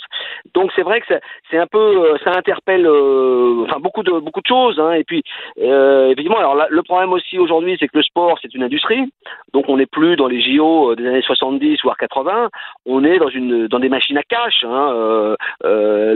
Les, le mondial au Qatar, je crois, va reporter 7 ou 8 milliards de dollars. Donc on est dans des dans une industrie et donc en industrie, euh, l'humain compte peu. Ce qui compte, c'est mmh. la profitabilité, euh, euh, les rentrées publicitaires, le sponsoring, l'image, etc. Donc là, on, on, est en train de passer dans une autre dimension. Euh, écoutez, les Jeux asiatiques d'hiver de 2029 donc vont se dérouler dans une mégalopole futuriste qui s'appelle Neom. C'est un genre de Blade Runner. Donc on parle ici de lune artificielle, on parle de taxi volant. C'est quoi cette histoire? Alors en fait, c'est un des grands projets, j'allais dire un des grands chantiers euh, de Mohamed Ben Salman, qui en a plusieurs en Arabie Saoudite, hein, euh, qui veut en fait diversifier son, son économie, euh, qui est basée sur le pétrole et le gaz, et donc ils ont des projets touristiques et des projets de développement avec cette ville touristique. Alors il faut savoir, elle, est située au, au, au nord-ouest, au nord-ouest du, du, royaume, pas très loin de, de, la Jordanie, sur la mer Rouge. Hein, je sais pas si vous voyez, ce sera une ville de 25 000 kilomètres carrés ça veut dire à peu près deux, plus de deux fois le Liban, la surface du Liban.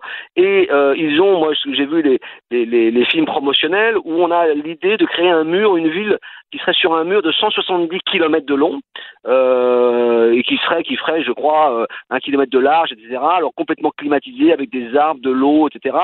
Euh, espèce de truc futuriste. Et, euh, et là, euh, on pensait que ce serait un rêve ou quelque chose de complètement farfelu. Hein. Euh, sauf que maintenant, l'Arabie saoudite a les moyens de sa politique, puisque avec l'explosion euh, du prix du gaz et du pétrole, bah, les caisses du royaume se, se remplissent, et donc euh, MBS a, a, des moyens. Il faut savoir que le coût de Neom a été estimé à 500 milliards de dollars. Je sais pas si vous voyez, 500 milliards de dollars. Alors évidemment, c'est un projet sur 25 ans, 30 ans, hein, euh, voilà. Mais ça veut dire l'ambition et la volonté de du MBS, qui sera certainement le futur roi d'Arabie Saoudite, de, marquer l'histoire, dans voilà, euh, et de marquer son empreinte euh, dans le royaume qui a été longtemps une espèce de terre où il ne se passait rien, euh, qui était très conservatrice, presque moyenâgeuse, et là il y a une espèce de de, futur accéléré, c'est-à-dire que là on, va vers l'avenir, mais au lieu de prendre 50 ans, on va y aller en 10 ans quoi. C'est complètement fou. Monsieur Cheneau, Paris est ma ville préférée au monde. J'essaie d'y aller chaque année. les Jeux Olympiques à Paris, alors que vous venez de sortir de ce procès sur les attentats au Bataclan. Est-ce que c'est une bonne idée, ça, les Jeux olympiques à Paris? Bah, le problème, c'est, enfin, je reviens, on peut revenir à notre début de discussion, c'est-à-dire que maintenant, organiser des Jeux Olympiques ou une Coupe du Monde, maintenant, compte tenu de, des, des enjeux euh, de l'opinion publique très sensible sur l'environnement, euh, il y a aussi la sécurité, c'est vrai que ça va être de plus en plus difficile, compliqué, cher à organiser ce type d'événement. Et donc, à Paris, c'est vrai que, euh, je ne sais plus quand ça a été décerné, mais on arrive en 2024, euh, et c'est vrai que l'opinion publique, bah, elle est assez, comment dire, partagée, parce qu'il y a des questions de sécurité, il voulait faire le, le, le défilé des, des, des sportifs sur la scène, mais alors comment sécuriser euh, 5 km de scène avec une foule énorme euh, Vous avez l'impact environnemental, vous avez le coût. Donc c'est vrai que maintenant, euh, on a l'impression que ce, ces grands événements, c'est un peu passé de mode et en Ben tout cas, oui. il y a beaucoup d'obstacles et de, de gens qui disent mais à quoi bon, à quoi ça sert tous ces milliards euh, pour, euh, pour un mois, etc. D'où après, bah, des gens comme l'Arabie Saoudite, le Qatar ou d'autres, ou la Chine, euh, ou Singapour, ou Hong Kong, qui vont bah, écoutez, nous, ça nous intéresse, nous, on n'a pas de problème de sécurité, l'environnement, c'est pas forcément notre priorité, et donc, euh, on y va. Écoutez, en terminant, je sais que vous êtes un spécialiste du Moyen-Orient, vous n'êtes pas un journaliste culturel. C'est que le, film Novembre avec Jean Dujardin sort à Montréal au cours des prochains jours. C'est euh, le ce film-là raconte la traque des, euh, terroristes responsables du massacre au Bataclan. Euh, ça a été reçu comment ça en, France, ce film-là? Est-ce qu'on a dit que c'était de l'exploitation d'un massacre? C'est quoi? Non, non, non. enfin, moi, je, je, je- effectivement, de sortir à Paris, je crois, euh, la semaine dernière. Euh, non, il n'y a pas eu. Je pense c'est plutôt un film hommage. Hein, effectivement, c'est pas, on n'est pas. euh, en plus, c'est Jean Dujardin qui est un acteur euh, assez euh, apprécié ici euh, en Oui. France. Donc, et moi, j'ai pas vu le film, hein, mais j'imagine que ça a été traité un peu comme un thriller, mais pas forcément euh, avec du voyeurisme. Voilà. Euh, L'idée, c'était un petit peu de, comment dire, de, de faire un arrêt sur image et de marquer pour l'histoire, effectivement, un film de. Alors, c'est, comment dire, c'est de la fiction, hein, enfin, c'est de la fiction hein, mais, mais je, donc ça n'a pas eu, comment dire, il n'y a pas eu de débat sur, euh, on, on ressasse ses affaires, euh, on, ok. on, on- il y a du moyen, c'est plutôt presque thérapeutique. Euh, L'idée, c'est que maintenant, effectivement, passer ce choc, parce que ça a été un choc terrible. On, a eu aussi là récemment euh, les, les procès de Nice. Hein, il y avait Ben eu oui. euh, 90 morts à Nice. Hein. Donc c'est vrai que voilà, c'est plus, je pense, pour les victimes, pour la pour la mémoire, pour la pédagogie, pour rappeler que bah, ce genre de, de, de, de, de drame peut arriver ici à Paris et, et, et malheureusement partout dans le monde. Quoi. En tout cas, les Jeux olympiques à Paris, là, au point de vue de la sécurité, ça va être un casse-tête incroyable. Merci beaucoup, M. Christian Cheneau. Merci à vous et bonne journée. Merci, bonne journée. Journaliste au service international de Radio France, spécialiste du Moyen-Orient. Martino. Même avec un masque, c'est impossible de le filtrer. Vous écoutez Martino. Cube Radio. Je te rappellerai que 1,3 milliard, 44 milliards de dollars. C'est beaucoup, beaucoup d'argent. À partir de cet événement-là, il y a eu un point de bascule. Un directeur de la section argent, pas comme les autres. Yves Daou. Ce rêve bleu, c'est un nouveau monde en couleur où personne ne nous dit c'est interdit de croire encore au bonheur. C'est quoi le rêve bleu? Ça, c'est une chanson du film Aladdin de Walt Disney. Oui, exactement. parce que je me dis, tu sais, où personne nous dit c'est interdit de croire encore au bonheur. Et là, hier, c'était la sortie du panier bleu. Le panier bleu, le rêve bleu, oui, ça tombe bien. Est-ce que c'était le rêve bleu de François Legault? Ça ressemble à quoi le fameux maudit panier bleu? Enfin, quand tu regardes ça, là, je suis certain qu'Amazon doit jaune un matin. Parce que la, réalité, c'est qu'on n'est pas encore là pour compétitionner une solution de rechange à Amazon. Là. Tu sais, quand t'es quand t'es, le premier mondial qu'Amazon, arriver deuxième, troisième, c'est pas facile. Là. Donc, euh, je te rappellerai que depuis deux ans, euh, le gouvernement a annoncé le panier euh, bleu. Finalement, au départ, c'était juste une espèce de, de page de référencement. À ce moment-là, il y avait, selon un sondage de net tendance, là, il y avait seulement 14% des Québécois qui disaient l'avoir utilisé. Alors là, ils ont refait leur devoir. Ils ont divisé la, la, tout le panier bleu en deux euh, entités. Une qui est privée. Aujourd'hui, le panier bleu est une entreprise privée pour Okay. laquelle toi, euh, Richard, tu es actionnaire avec Investissement Québec au coût de 12 millions de dollars, même si le gouvernement au total a remis 2, 22 milliards, mais 2, 22 millions depuis cette, cette initiative-là du panier bleu. Tu le Fonds de solidarité, Mouvement des Jardins, puis la, la compagnie euh, Lightspeed. Donc là, ils sont actionnaires de cette compagnie-là. Et hier, ils ont lancé le site transactionnel. Sauf que ce qu'ils avaient promis, il a, on l'a testé. Bon, sur l'outil de recherche et les fonctionnalités, écoute, tu t'es pas perdu dans le sens que l'outil est quand même utile. Tu peux faire des recherches, peux faire une liste de, de- de- des produits que, que tu aimes, qui a un peu des fonctionnalités équivalentes à Amazon. Mais là, quand tu arrives des produits québécois commerçants, là, il y a jusqu'à jusqu'à présent, il y a juste 125 marchands. là. C'est tout. Donc, attends une euh, minute, là, je, je lis le, le texte très intéressant de Julien McEvoy, là, euh, et pas de service de livraison. Non, ça là, c'est. Ben là, voyons. Ça, c'était là, c'était promis depuis le départ. Alors là, ce qui va arriver, c'est que là, tu commandes, puis là, l'affaire, c'est que là, ça va être livré par chacun des différents sites. Fait qu'il y en a un qui va t'arriver deux, trois jours plus tard, l'autre va t'arriver un jour plus tard. Euh. Non, mais penses-tu que les gens vont laisser, euh, euh, vont abandonner Amazon pour ça? Voyons donc. Et t'imagines, toi, Yves, l'inventaire d'Amazon. T'imagines tout ce qu'ils ont dans leurs entrepôts. Tu peux demander n'importe quoi. Un livre là, que tu penses, tu, trouves nulle part, ils vont l'avoir. Avant de pouvoir accoter Amazon, lève-toi de bonheur, là. Écoute, puis là, quand tu regardes quand même, là, et le gouvernement du Québec, là, je, même avec le 12 millions, au total, il aurait mis 22 millions dans le panier bleu depuis deux ans. Hey, 22 millions, c'est beaucoup d'argent, ça, là. Ben non. Eh bien, écoute, c'est, et moi, je me dis, bon, tu sais, je, je, pensons en dehors de la boîte, là. Tu sais, est-ce que ça n'aurait pas été mieux de passer une loi puis forcer Amazon que tous les produits du Québec qui se retrouvent là, ben oui. ils sont obligés de les mettre en évidence sur Amazon? Tu comprends-tu? Ben Parce oui. Que tout le monde, c'est un peu ça. Tu, sais, tu prends le 22 millions, puis tu dis, euh, tu, tu forces Amazon par. Si tu veux faire affaire au Québec, là, faut que tu mettes en évidence ben, produits du Parce que là, partir, là, notre propre Amazon, c'est une guerre perdue d'avance. Là. Veux dire, vraiment, le Amazon est tellement loin dans la course, là, on, on les rattrapera jamais. Ça donne rien de mettre de l'argent là-dedans. Là. Puis en plus, c'est quoi, Richard, on a mis tout en place un processus de certification des produits du Québec. Là. Là, il faut qu'il soit conforme. Est-ce que le, marchand doit avoir fait preuve qu'il y a un bureau au Québec, que ses inventaires sont ici, que ses produits sont en français? Euh, écoute, euh, puis là, la certification, c'est un produit qui est produit avec euh, le, le entièrement au Québec, mais tu vas trouver dans le site de, actuellement des produits qui sont faits, des vendus qui probablement viennent de Chine, mais qui sont faits par des détaillants québécois. Fait que, que là, ça ratisse large, mais moi, je pense qu'on aurait dû se concentrer. Tu sais, les, les gens hmm. veulent acheter la carte. Ça, on s'entend. Ils hmm. veulent acheter québécois. Tu mets juste l'emphase sur les produits vraiment réalisés au Québec. Puis, euh, puis là, ben, tu, te concentres juste là-dessus. Ben regarde, le panier est parti euh, sur des chapeaux de roue, mais on va leur donner la chance. Ben, c'est symbolique. tout ça, c'est symbolique. Ça fait partie des gadgets shiny là, du gouvernement. Le panier bleu, c'est super cool. Tu veux nous parler euh, du groupe Océan de Québec?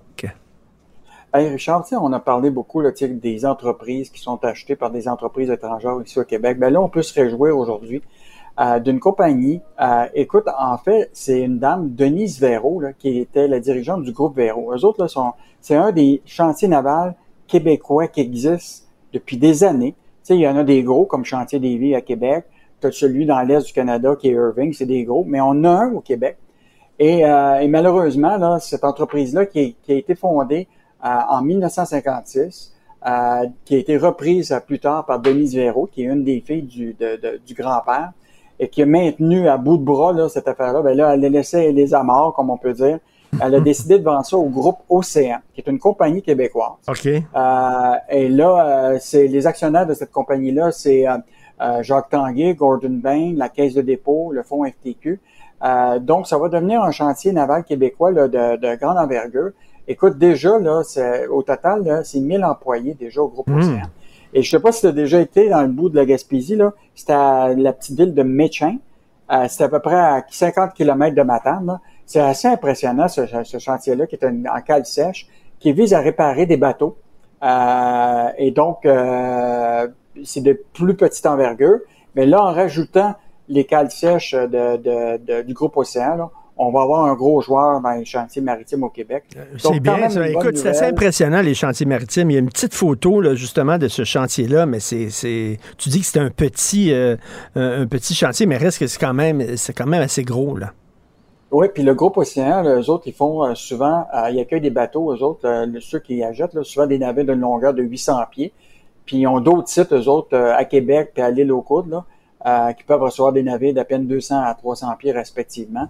Mais euh, sais, moi je trouve que c'est une bonne nouvelle. Pour une fois, on dit, pour une fois qu'il y a une entreprise qui décide de passer le flambeau, puis qui a été rachetée par des Québécois, euh, et dont la caisse de dépôt puis le fonds de FTQ sont, c'est peut-être qu'on pourrait se servir de cet exemple-là Ben oui. l'envoyer à Pierre Fitzgibbon pour dire qu'il ne faut pas se faire acheter par des entreprises étrangères. Écoute, l'immigration, je parlais tantôt à un avocat spécialisé en immigration, parce que là, on est tout, on est tout mêlé. Hein, monsieur, madame, tout le monde, et même, même moi, là, je me dis, écoute, c'est-tu au fédéral que ça bloque l'immigration? C'est-tu au provincial? Je parlais tantôt à un avocat spécialisé en immigration. Lui dit c'est le provincial, c'est là que ça bloque. En tout cas, je sais pas, mais reste que les PME sont vraiment pas contentes. Ben, en fait, l'idée, là, c'est le Justin Trudeau, il fait du bungee là, depuis un bout de temps. là, Oui. Il s'est lancé. Ben, l'immigration. On a perdu Yves Daou. On va essayer de le retrouver, renouer le contact avec Yves. Mais donc, euh, les PME euh, euh, pourfendent le, le fédéral et euh, ils disent, euh, ils critiquent la lenteur immonde du fédéral qui freine les entreprises du Québec parce que les travailleurs étrangers temporaires n'arrivent pas assez vite. Alors, eux autres, ils disent que le problème, ça vient du fédéral. Donc, qu'est-ce qui arrive là exactement avec les, les travailleurs étrangers temporaires, Yves? Parce que Yves est là. Yves n'est pas là. Donc, euh, alors, euh, Yves n'est pas là. On va tenter de euh, lui parler. Donc, euh, non, est-ce qu'on s'en va tout de suite à la pause? On s'en va à la pause. Merci. Pendant que votre attention est centrée sur cette voix qui vous parle ici, ou encore là, tout près ici, très loin là-bas, Celle de Desjardins Entreprises est centrée sur plus de 400 000 entreprises partout autour de vous.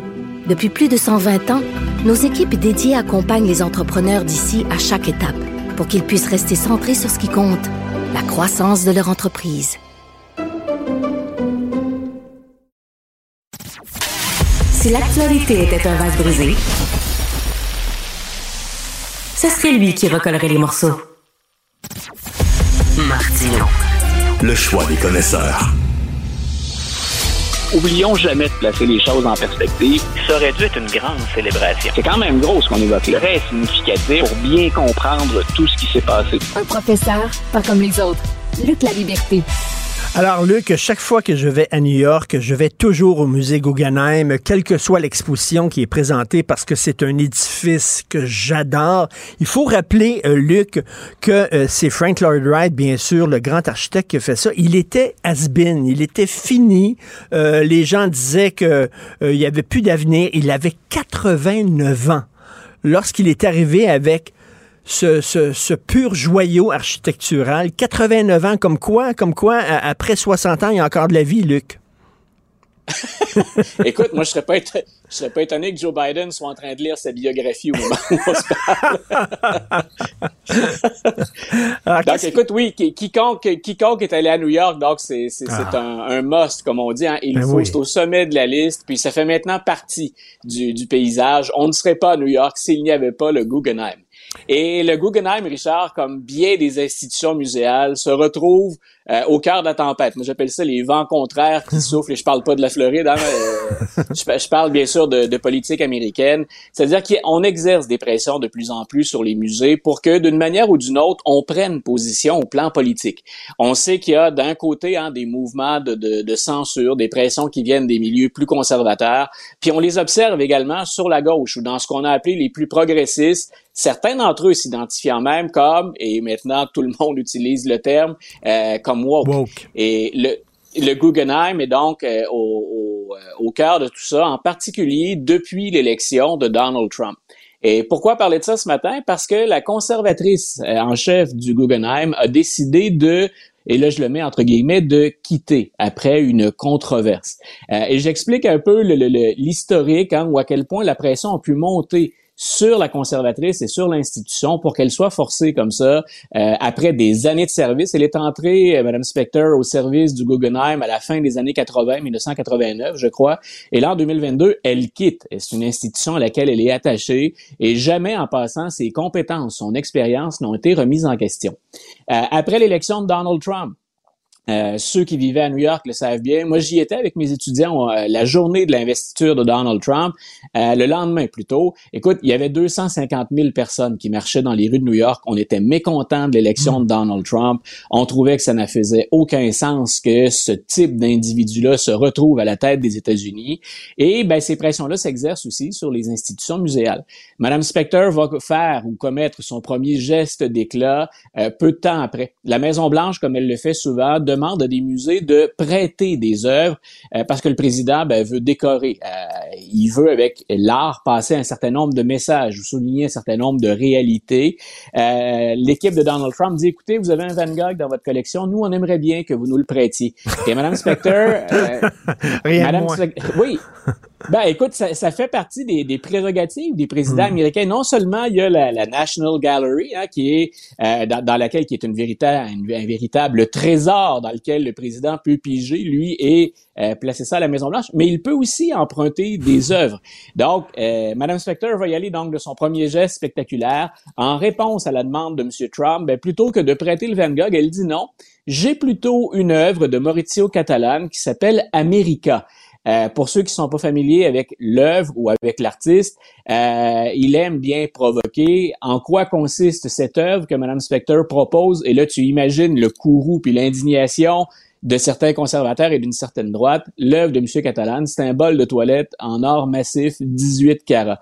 Donc, euh, elle passe le message clairement, nous ne sommes pas de votre côté. Écoute, je ne suis pas un fan de Donald Trump, loin de là. Reste que c'est le président des États-Unis, tu dois de respecter, euh, veut dire, la présidence. Là. Je comprends qu'elle l'aime pas, mais à un moment donné, est-ce que c'est son rôle? C'est de la provocation, là. Je vous pense pas le ben, je vais vous envoyer un, un, bol de toilette.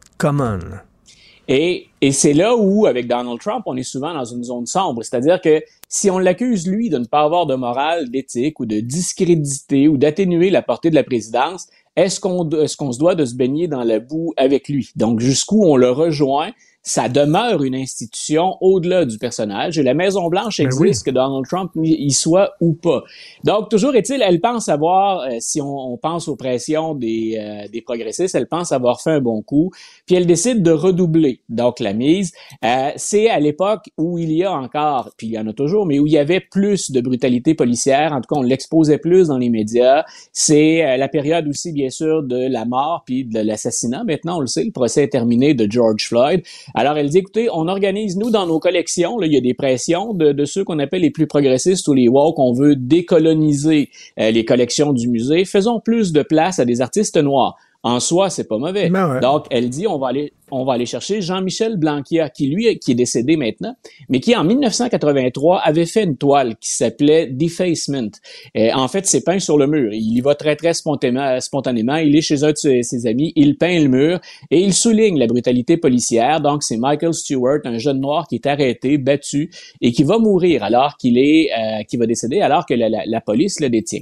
Alors, elle dit, on va organiser une exposition autour de cette œuvre-là. Ben écoute, c'est pas, c'est pas, euh, c'est pas le dernier venu, Jean-Michel Basquiat. C'est un, très, très grand euh, artiste, vraiment un grand artiste américain. J'étais allé voir à un moment donné, euh, justement, à New York, une rétrospective de ses œuvres parce que je suis un fan de Basquiat. C'est magnifique. Là, je peux comprendre qu'il a dit, tu sais, ça, c'est correct, mais dire au président, tu l'auras pas ton Van Gogh, puis je t'envoie une œuvre d'art qui s'appelle America, puis c'est un bol de toilette. Mais attends, elle se fait, elle se fait coincer ailleurs, Richard. Ce n'est que le début de, de, de l'histoire puis de la saga de Mme Specter. Elle va chercher pour gérer cette collection-là, pas cette collection, mais cette exposition sur la toile de Basquiat. Elle dit, on va faire appel à une chercheuse noire, grande passionnée, donc Madame Labouvier, qui est une grande passionnée de Basquiat, elle aussi. Euh, tout semble aller pour le mieux dans le meilleur des mondes. Elle devient la première femme noire conservatrice invitée du musée Guggenheim, mhm. et Basquiat est en vedette, les projecteurs braqués sur son œuvre. On se dit, ça va, on va contenter tout le monde. Euh, c'est là où la, la, chute ou la spirale débute, puis où euh, Mme Specter va quitter par la suite. Euh, on se rend compte ou on constate au fur et à mesure qu'on monte l'exposition que finalement, la dame en question, euh, elle n'a pas la profondeur d'analyse qu'on attend d'une conservatrice. Ses textes ne sont pas bons sur le fond ni sur la forme. Alors, Mme Specter et les autres membres du, du Guggenheim, les autres membres de la direction disent, écoutez, Madame, on vous garde, mais on va vous accompagner dans cette démarche-là. Euh, et euh, l'artiste, pas la, oui, ben l'artiste aussi, mais la spécialiste en art ne va pas le prendre. Alors là, pas du tout. Elle se retourne et elle fait quoi? Elle accuse le musée de racisme et de discrimination. Euh, Madame Specter, je répète, personne ne remet en question ses compétences ni son expérience, et elle va à 160 km/h dans la direction que les progressistes souhaitent que le musée aille. Et elle se retrouve donc soumise à une enquête. On fait appel à une firme externe. Et la firme externe dit quoi? Madame Spector n'a rien à se reprocher. Il n'y a aucune trace de discrimination, de violence intellectuelle ou psychologique. Euh, il n'y a aucune forme de racisme qui a été exercée ici. Mais elle va quand même convenir avec la direction du Guggenheim que c'est peut-être mieux dans les circonstances de quitter. Donc, on a quelqu'un qui est un pilier dans le monde des arts, qui décide d'embrasser la cause puis de répondre aux demandes des plus progressistes. Et finalement, elle perd à gauche comme à droite au bout de l'exercice. Elle indigne, puis tu l'as bien souligné, la droite parce que parce qu'on insulte le président des États-Unis. C'est plus que Trump, c'est l'institution. Et de l'autre côté, les progressistes, pour eux, puis ce sont des, des gens du musée, des employés qui exercent des pressions pour qu'elle quitte, elles n'arrivent pas à les satisfaire non plus. Mais, mais très intéressant. Écoute, je suis vraiment content que tu parles de ça parce que ça montre à quel point, euh, un peu partout, mais surtout aux États-Unis, le terrain culturel est rendu extrêmement miné. Et ce qu'on appelle en anglais de culture wars, la guerre culturelle entre la gauche et la droite, ça fait longtemps, ça, aux États-Unis. Euh, sous Reagan, euh, je pense, est-ce que, euh, corrige-moi si je me trompe, mais c'était pas Nancy Reagan qui, avait, qui avait demandé de mettre des autocollants sur les, les CD disant, bon, ici, les, les, paroles sont vulgaires et etc. Là, puis il y avait eu tout un débat là-dessus à l'époque. Là. Voilà, c'est pas c'est pas récent, mais je pense qu'on attend on atteint un point où c'est plus inconfortable que jamais. J'en parlais à mes étudiants hier en classe et je disais qu'est-ce que je suis content d'enseigner l'histoire au Québec? Parce qu'on parle de culture. Euh, mais cette forme de censure-là ou ces pressions-là, à tout le moins qu'on exerce sur les artistes, on le fait également avec les directions d'école, avec les programmes scolaires, puis on le fait avec les profs. Et je leur expliquais, écoutez, il y a des États aux États-Unis où je dois, euh, dans certains États plus progressistes, ne pas utiliser des thèmes ou des termes et même éviter des sujets. C'est la même chose dans certains États du Sud. Je leur disais, par exemple, vous êtes majoritairement blanc devant moi. Si on est au sud des États-Unis, j'ai pas le droit de vous parler de l'esclavage parce que ça risque de vous mettre inconfortable. Mais disais, comment je fais l'histoire des États-Unis si je ne vous parle pas d'esclavage quelque part? Donc, tu vois, on est vraiment, je disais, il y a des pressions, mais ces pressions-là viennent de partout. Hmm. Euh, j'aime pas, s'il y a une chose que je condamne vigoureusement, c'est l'extrême droite. Euh, mais en même temps, de l'autre côté, il y a cet inconfort aussi. Si on en est à s'empêcher de parler de certains sujets, comment exprime-t-on les réalités d'une société? Hein, ben, c'est complexe une société. Et comment, dans mon cas à moi, euh, raconte-t-on et surtout explique-t-on une histoire si on se doit de bannir des images, des termes ou des grands pans dans certains cas de l'histoire? Et, souviens-toi, euh, il y avait eu aussi une exposition aux États-Unis. On avait exposé. Moi, selon moi, c'est le rôle de l'artiste de choquer. Ok, c'est des, fois, ça m'arrive. J'aime ça voir des expositions. Puis des fois, je suis devant une œuvre d'art et je suis choqué. Ça m'interpelle, ça va me chercher.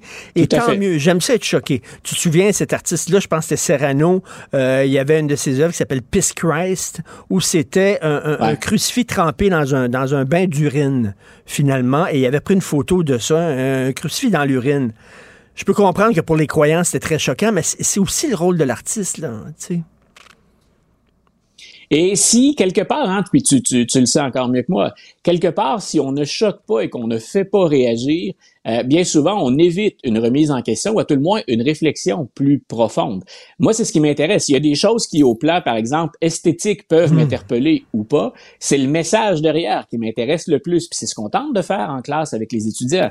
Vous pouvez apprécier au premier regard, vous avez un coup de foudre ou vous ne l'avez pas. Euh, ça tombe, dans, c'est le cas de le dire, dans votre palette ou pas. Maintenant, quel est le message derrière ça? Et, et c'est là où je vais souvent les, les chercher pour dire, je peux être rebuté par une image, je veux savoir ce qui a amené à la production de cette image-là. Mais écoute, euh, et les professeurs, ça devient très difficile, et les directeurs de musées, etc. Là, écoute, c'est un terrain très miné, le terrain des idées, le terrain de l'esthétisme, de l'art, de la culture, euh, de la transmission du savoir. T'es mieux de mettre ton gilet par balle avant de t'avancer là. On, on a l'impression de revenir à, à, une vague de puritanisme, mais qui le puritanisme a souvent été plus associé à la droite. Mais j'ai l'impression cette fois-là que le puritanisme englobe à peu près tout le monde, du moins en tout cas ceux qui sont aux extrêmes. Et écoute, euh, du, euh, sur le front de Donald Trump, qu'est-ce qui se passe là, avec euh, le Grand Orange ces temps-ci? M. Trump est fidèle à, à lui-même. D'abord, il a toujours les yeux rivés sur euh, les 2024? élections de mi-mandat. Ben, non, 2022. Euh, avant ça, sans que son nom soit sur les bulletins de vote, il a appuyé un certain nombre de candidats. Puis certains sont dans l'eau chaude. Je pense à celui qui euh, veut obtenir le Sénat pour les républicains en Georgie, qui est l'ancien joueur de football, l'ancienne vedette Herschel Walker, euh, qui n'en finit plus de se mettre le pied dans la bouche et de soulever la controverse. Donc, euh, en même temps, comme pour Donald Trump, il semble que ça ne lui nuise pas. Tout ce qu'on apprend ces jours-ci, où on voit l'hypocrisie finalement de son comportement euh, en regard des, des principes qu'il défend, ça ne semble pas lui nuire. Sinon, M. Trump lui-même, ben rappelons, il est toujours sous enquête hein, dans deux dossiers, donc euh, on attend de voir ce que va faire le département de la justice, le procureur général. Sinon, en ce qui concerne les fameux documents euh, classifiés dont il disposait, deux ou trois nouvelles, aucune qui ne lui sont favorables. Euh, Hmm. Il a dit, écoutez, moi d'abord, je veux remettre en question le fait qu'on enquête sur moi, puis qu'on accède à tous les documents que j'avais présumément en ma possession. D'ailleurs, déjà là, il y a une contradiction. Lui dit, je les ai retournés, tous ces documents-là, et en demandant à ses avocats de signer une déclaration comme quoi il avait retourné tous les documents, ses avocats ont dit non, nous, on signe pas ça, parce que vous en avez encore. Donc, euh, c'est- déjà troublant. Il avait dit, je veux qu'un observateur indépendant se penche là-dessus. L'observateur indépendant dit, Monsieur Trump, vous pouvez pas avoir l'argent du beurre, hein, le beurre et l'argent du beurre. Je les veux, les documents, ou encore, je veux la liste complète de ce que vous avez retourné. Donald Trump est mécontent de cet observateur indépendant qu'il a lui-même exigé. Il demande maintenant à la Cour suprême de se prononcer sur son cas. Euh, je serais prêt à prendre un pari avec n'importe qui aujourd'hui. La Cour suprême va dire soit on ne reçoit pas cette cause-là, soit M. Trump, on l'a reçu, puis finalement, sur le fond, vous n'en avez pas de cause. Que fait-il? Il gagne du temps. M. Trump fait constamment ça. Il le fait dans ses affaires, il le fait à la présidence, il le fait maintenant. Et ben finalement, je boucle la boucle avec ça. Pourquoi fait-il ça? Euh, parce qu'il espère, bien sûr, avoir des retombées au plan électoral en 2022, que des candidats qui l'appuient ouvertement gagnent. Et il a carrément avoué, euh, je serai là en 2024. Peut-il le faire? Sera-t-il encore dans la course? Chose certaine, en tout cas, il ne baisse pas les bras. Mais ça, c'est la stratégie Trump. Tout Même si longtemps que je ne frappe pas le mur, moi, je continue. Tout à fait. En tout cas, l'art, c'est très subjectif. hein. Moi, le Blonde, le film Ah, sur euh, Marilyn Monroe euh, euh, Oui. qui est diffusé à Netflix, vu. pour moi, c'est un pur chef-d'œuvre. Pour d'autres, c'est une insulte lancée à Marilyn Monroe, à sa mémoire. Écoute, le New York Times s'est déchaîné sur ce film-là en disant Ouais. c'est épouvantable. Euh, très rapidement, est-ce que ça t'a autant touché que moi? Écoute, j'ai eu deux réactions, mais j'ai triché. Habituellement, je ne lis aucune critique avant de regarder un film. Je vais me faire mon idée à moi. Cette fois-là, parce qu'on en avait parlé tous les deux, que j'avais eu tes commentaires aussi, je me suis dit, je vais aller voir. Puis j'ai couvert le plus possible de, de- de critiques. Mais au plan personnel, d'abord, la première chose, mon, mon- c'est la, la, la beauté du film. Pas la beauté de l'histoire, la beauté, l'esthétique du film. C'est particulièrement beau. Euh, si on veut faire un peu de politique au travers de ça, on se dit ben c'est une façon de montrer à quel point Hollywood a eu toujours ce- cette face-là hypocrite et à quel point les femmes ont été récupérées par ce milieu-là. Ça a été brutal, ça a été dur et là je comprends certaines images qu'on a remis en question dans des critiques, mais qui, de ce point de vue-là, me semblent justifiées. La seule petite fausse note, à mon avis, euh, puis ça, ben, c'est peut-être l'idéaliste en moi qui parle, c'est que pour moi, Marilyn Monroe, c'était plus que ça. Euh, Il y, a, y a une partie talent, intelligence. euh, le jeu de Marilyn Monroe, on pense pas à ça d'abord et avant tout quand on, on pense à une belle femme, dans la plupart des cas, à une icône. Euh, Il y a peut-être ce côté-là, à moi, si on veut rendre hommage à Marilyn Monroe, il y a ce petit côté-là qui manque, à mon avis. Mais vrai. sinon, écoute, oh, superbe. On la, mon- on montre comme une euh, victime, et c'est un film, c'est une réflexion oui, sur le- ce qu'on appelle le male gaze, le regard que Voilà. les hommes portent sur les femmes, et elle était prisonnière du regard que les hommes portaient sur elle. Et ça, le film le montre très bien. Voilà, c'est c'est là où je dis, je comprends le message que veut passer le réalisateur. Comme, euh, comme amateur ou comme historien, j'aurais aimé qu'on nous montre l'autre facette. Mais là, c'est le côté où je suis plate quand je regarde un film. L'historien est jamais très loin. Donc, il y a le message qu'on passe, puis il y a l'ensemble de l'histoire que je peux pas mettre de côté complètement.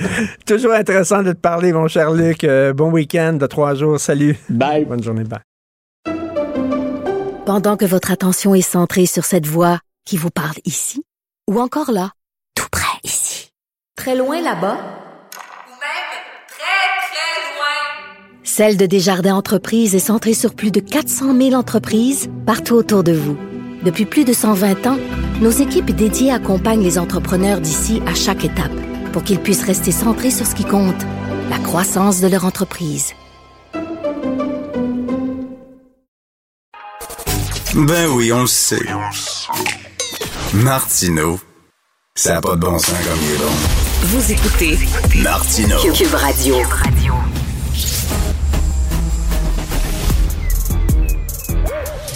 Mathieu Bocoté. Il représente un segment très important de l'opinion publique. Richard Martineau. Tu vis sur quelle planète? La rencontre. Je regarde ça et là, je me dis, mais c'est de la comédie. C'est hallucinant. La rencontre. Bocoté. Martineau.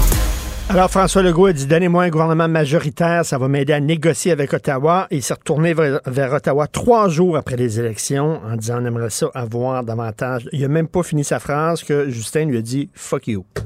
C'est un peu ça. Il a non seulement dit, euh, comme tu dis, avec ce terme chinois connu, mais il a aussi ajouté qu'il faudrait que le Québec ait davantage d'immigrés, davantage d'immigrants.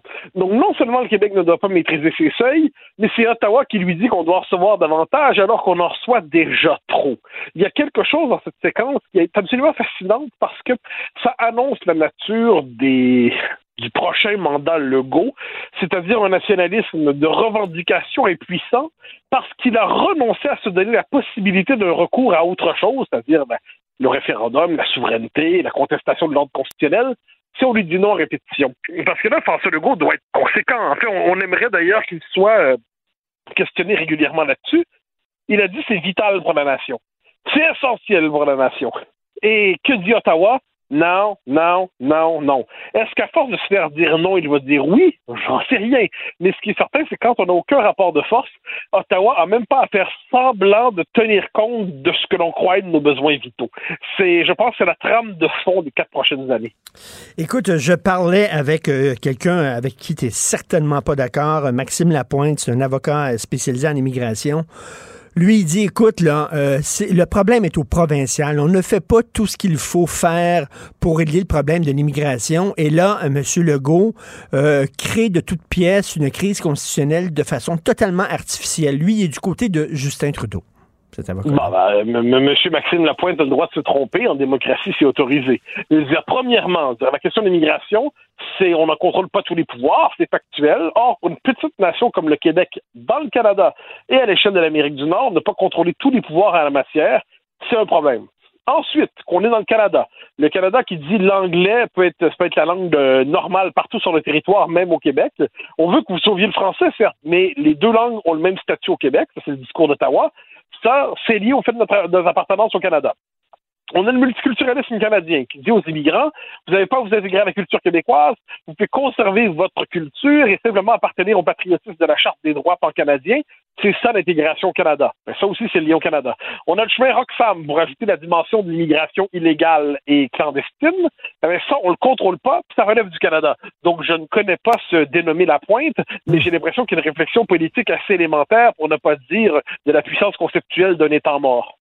Bon, lorsque tu te tournes vers Ottawa tu négocies, euh, et bon, en fait, dans nos relations avec Ottawa, il y a trois, il y a trois voies. Il y en a pas plus que d'autres. C'est soit tu réussis à rapatrier des pouvoirs, soit tu prends ton trou parce que tu te fais dire non, ou soit tu décides de t'en aller.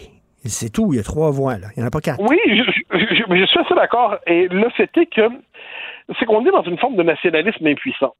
Parce que même Robert Bourassa, enfin, plus- allons plus loin, Brian Mulroney, dans son discours à l'Assemblée législative de Terre-Neuve, de mémoire en mai 1990, donc au moment où il y a le débat sur la signature de Mitch, dit en 80, en 80, on a dit aux, Québécois, vous pouvez voter non parce que vous allez avoir une meilleure reconnaissance dans le Canada. Puis Mulroney dit si jamais on leur donne pas Mitch, si on leur donne pas Mitch, eh bien, ne soyons pas surpris si M. Parizeau, dans quelques années, organise un référendum gagnant sur l'indépendance. Ça, c'est le premier ministre du Canada qui dit ça à l'époque, donc qui prend au sérieux l'hypothèse d'indépendance. On a Robert Bourassa qui dit ce sont les cinq conditions minimales, Mitch, les cinq conditions minimales. Donc lui-même, on sait qu'il n'est pas indépendantiste, mais il ne ferme jamais cette porte et encore moins à double tour. Et puis à ce moment-là, l'opposition officielle, c'est un parti indépendantiste dirigé par Jacques Parizeau. Là, qu'est-ce qu'on a? On a François Legault qui dit Je veux beaucoup de pouvoir, je veux beaucoup de pouvoir, mais quand on lui dit non, il dit C'est pas grave, je partirai pas, je partirai pas. Bon, ben, le, rapport de force est constitutif de la politique. Dès lors qu'on s'est interdit le rapport de force, on s'interdit la politique. Et c'est un peu ce que fait malheureusement François Legault là-dedans. Et le, le drame, c'est que les Québécois ont voté pour lui. Moi, je suis convaincu d'une chose. Les Québécois ont voté pour la CAQ pour la même raison que les commentateurs détestent la CAQ.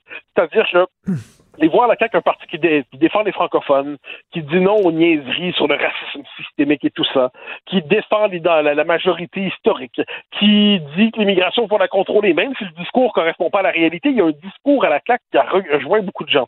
Puis en plus, avec un parfum de raisonnable. hein. Puis les Québécois, Dieu sait qu'ils aiment ça se sentir raisonnable. hein. La souveraineté, association, la révolution tranquille, le nationalisme modéré. On adore ça. Bon.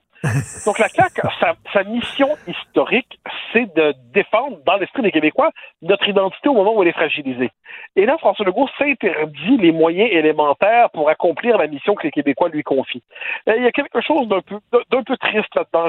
Il m'arrive, j'ai déjà dit, ça dépend des jours, là, mais il m'arrive de me dire que la CAQ, c'est comme je disais, c'est un peu ce que sont les soins palliatifs à, à la médecine. C'est-à-dire, c'est la CAQ est au nationalisme, ce que les soins palliatifs sont à la médecine. C'est une manière de nous aider à, nous aider à mourir sans douleur et dans la dignité.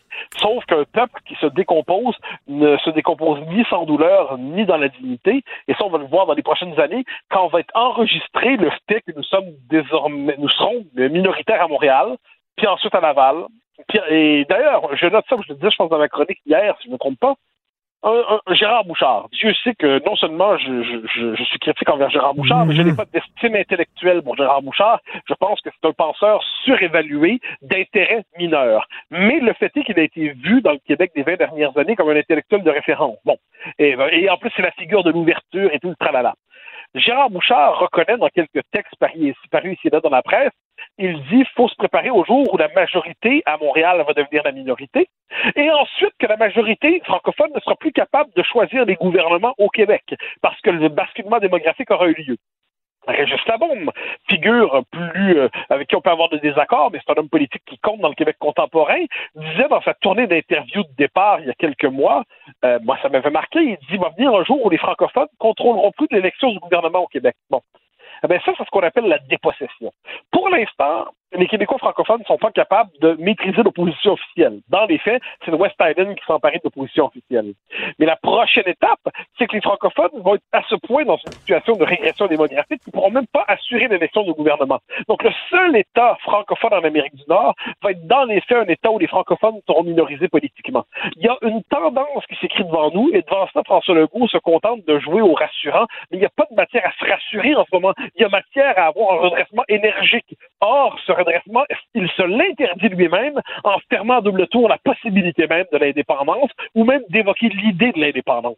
Ben, écoute, essayons de voir le verre à demi plein. Euh, Monsieur Legault n'a pas fermé la porte à un référendum sectoriel. hein, C'est ce que tu, tu, tu souhaitais toi aussi, un référendum sur bon le rapatriement des pouvoirs d'immigration. Ben, mais OK, faisons de la politique fiction. Même si on arrive avec un taux, je sais pas moi, 80% des Québécois, si tu leur dis, est-ce que vous voulez plus de pouvoir? Qui est contre la tarte aux pommes? Bien sûr qu'on va dire oui, on veut plus de pouvoir. Bon, on arrive avec un taux comme 80% Est-ce que tu penses que ça va changer quoi que ce soit dans nos relations avec Justin Trudeau?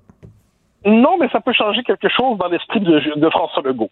François Legault a fait la promesse qu'il ne touchait pas à la souveraineté référendum. Bon. Si François Legault fait un référendum là-dessus, inévitablement lui sera posé la question mais qu'est-ce qui se passe si Ottawa ne vous donne pas ce que vous voulez? Et là, vous avez en plus un mandat référendaire. Moi, j'ai plaidé pour un référendum sur l'immigration. C'est des mois que j'ai écrit là-dessus en disant que je souhaitais même qu'on l'organise en même temps que les élections. Bon, on l'a pas fait.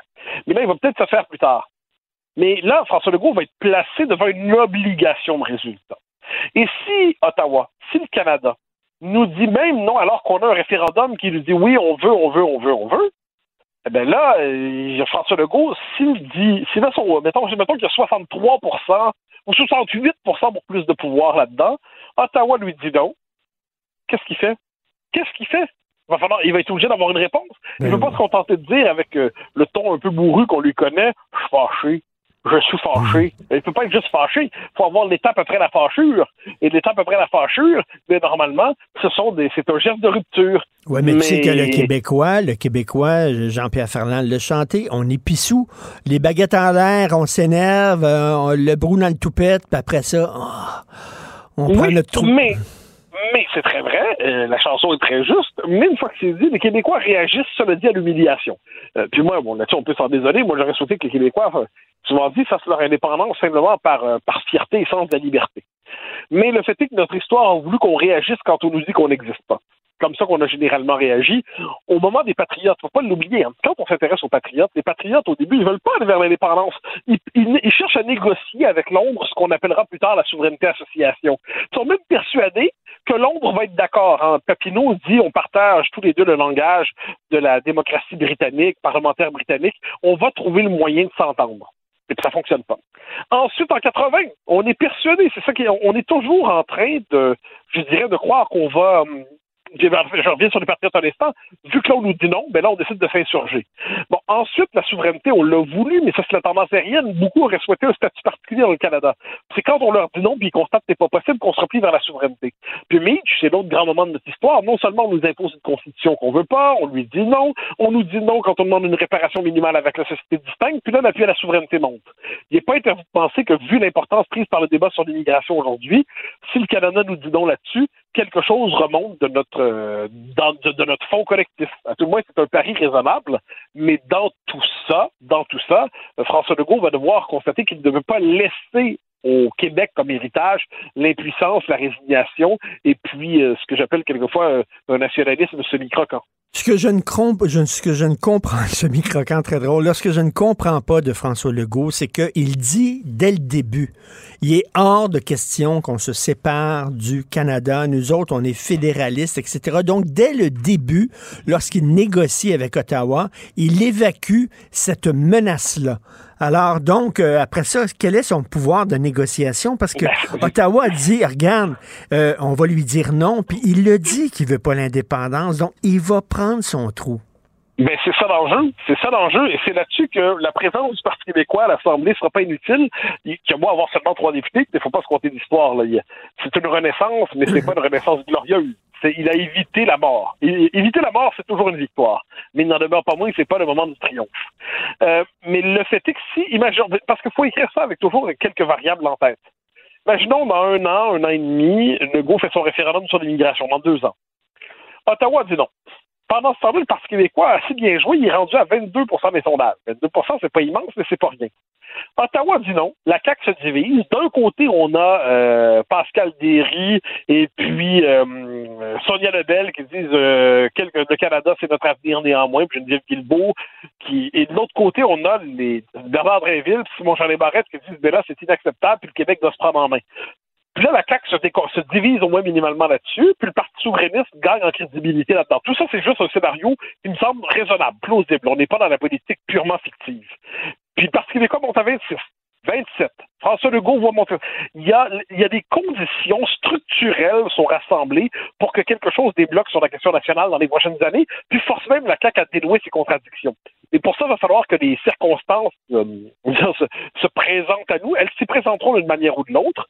Je ne sais pas dans, dans quelle forme exactement, comme le, le, fédéral qui casse la loi 21, c'est le référendum sur l'immigration qui se plante, c'est la montée du Parti québécois qui force euh, François Legault à, prendre son nationalisme au sérieux. Ce qui est certain, c'est qu'il faut se préparer mentalement nous les nationalistes, à ce que les événements s'accélèrent. Et ça, ça veut dire à la fois avoir l'attente des événements et l'emprise sur les événements. Ça va pas de soi, c'est une alchimie complexe, mais je pense que ça doit être notre état d'esprit pour les prochaines années. En tout cas, on a très, très hâte de voir comment il va réagir. Et, euh, tu sais, euh, notre, notre devise, si je me souviens, mais on n'a pas de mémoire non plus, là, au Québec. Euh... Ouais, mais c'est un peu ça. On a toujours dit comme ça. Je me souviens de quoi, ben on verra. Bon, d'accord. On est un peu, on est un peu là-dedans. Il n'en demeure pas moins que, au fond de nous-mêmes, je pense que les Québécois savent c'est quoi la trame de fond de leur histoire. On, on s'est battu, on n'a pas réussi, on a toffé, puis à un moment donné, ça va peut-être réussir. Ça, je pense que globalement, c'est la trame de fond historique québécoise, et je, c'est pour ça que je t'ai souvent dit sur un micro qu'on va faire l'indépendance au nom de la survivance. Je pense que c'est, ça, c'est, le scénario optimiste des prochaines années. Et en ter- À tout en- point, ce qui est certain, c'est qu'il va se passer quelque chose. En terminant, euh, Mathieu, il va y avoir une élection euh, fédérale avant les prochaines élections provinciales. Euh, si jamais ce sont les conservateurs qui, euh, qui prennent le pouvoir, est-ce que les choses vont être différentes? Parce qu'il y a des gens qui vont dire, oui, mais le, c'est Trudeau qui dit non, mais avec les conservateurs, ça va peut-être débloquer. Ben non, mais ceux qui disent ça se trompent. C'est que c'est une question constitutionnelle. Les conservateurs ont un autre discours, mais n'ont pas une autre politique que Trudeau. Ils sont moins multiculturalistes, mais ils sont multiculturalistes. Ils sont moins centralisateurs, mais ils sont centralisateurs. Et surtout, surtout, ils adhèrent au régime de 1982 qui euh, nie formellement l'existence du peuple québécois. Donc, peu importe qui gouverne, puis en plus, c'est la Cour suprême qui va être la même. Donc, peu importe quel est le gouvernement de circonstance au Canada, le régime demeure le même. Et ça, faut réfléchir en termes de régime. Or, le régime canadien, qu'il soit bleu ou rouge ou mauve ou jaune, mais fondamentalement, il est inhospitalier au fait québécois. Merci beaucoup, Mathieu. À demain. Bonne journée. Bye bye. Pendant que votre attention est centrée sur cette voix qui vous parle ici, ou encore là, très loin là-bas, Ou même très, très loin. Celle de Desjardins Entreprises est centrée sur plus de 400 000 entreprises partout autour de vous.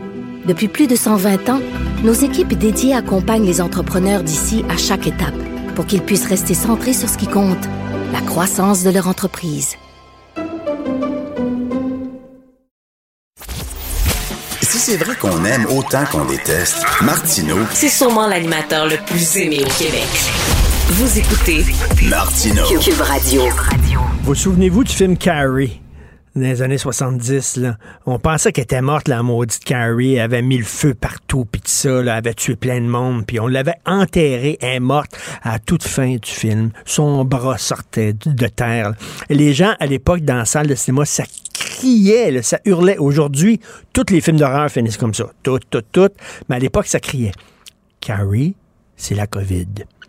On pensait que c'était fini, que c'était parti, tout ça. Ben non. It's back. Il y a de plus en plus de cas. Il y en a un qui doit être content au Québec. Rien qu'un. Il y a une personne qui est contente, c'est Eric Duhem. Il dit, hey, yeah! Si la COVID revient, ça veut dire qu'il va y avoir des mesures sanitaires. Ça veut dire que ma gang d'énervés vont pouvoir crier dans la rue. On va en parler avec le docteur Amélie Boitler, interniste, intensiviste à l'hôpital Pierre-Legardeur. Bonjour, docteur Boitler. Bonjour. Fraction de seconde, je pensais que tu me faisais te comparer à Kerry. Non, non, non, c'est absolument pas, pas. Non, non, c'est le maudit COVID. Dites-moi pas c'est de retour. La, bonne, moi, je l'ai ma blonde l'a du Trisac, là, maintenant, bon, il l'a attrapé. C'est une grosse grippe, là. C'est pas plus que ça ou non? C'est encore inquiétant? Ben là, deux choses. Un, euh, la version plate, c'est que le COVID n'a jamais disparu. Hein, c'est pas parce que tu sais, il y a, des hauts, il y a des bas. Hein, on appelle ça des vagues, des oscillations, euh, comme on veut là, mais on redescend jamais à zéro ou à zéro patient. Il y a encore beaucoup de, gens qui sont hospitalisés. Après, ben c'est sûr que on n'est plus à la même étape que lors de la première vague, où là on n'avait pas de vaccin pas de traitement, puis c'est un virus qui était complètement nouveau. C'est sûr c'est puis ça c'est phénoménal. Là, on a vraiment beaucoup appris en deux ans et demi. De là à dire que pour tous c'est devenu euh, bénin, la réponse c'est non. C'est encore euh, un virus qui amène euh, son lot de décès, son lot de complications ou d'hospitalisation prolongée. Sinon, ben, il peut décompenser des maladies qui étaient qui étaient présentes. Hein. Puis souvent, ça va avec le avec ou à cause de. Puis ben après, ben il y a les complications qui, qui arrivent après avoir eu le COVID. Fait que non, c'est un, c'est un virus qui est pas très agréable. Savez-vous qu'on en a tellement parlé pendant deux ans de COVID, à tous les jours, je parlais de ça comme tous les journalistes, que là, j'ai comme totalement oublié ça. Je sais même plus s'il y a des centres de vaccination encore d'ouverts. Il y en a ça encore?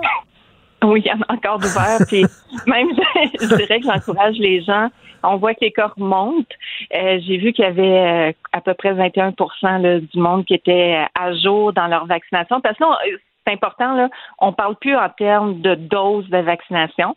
On parle surtout en, en termes de c'est quand la dernière fois que tu as eu ta dose?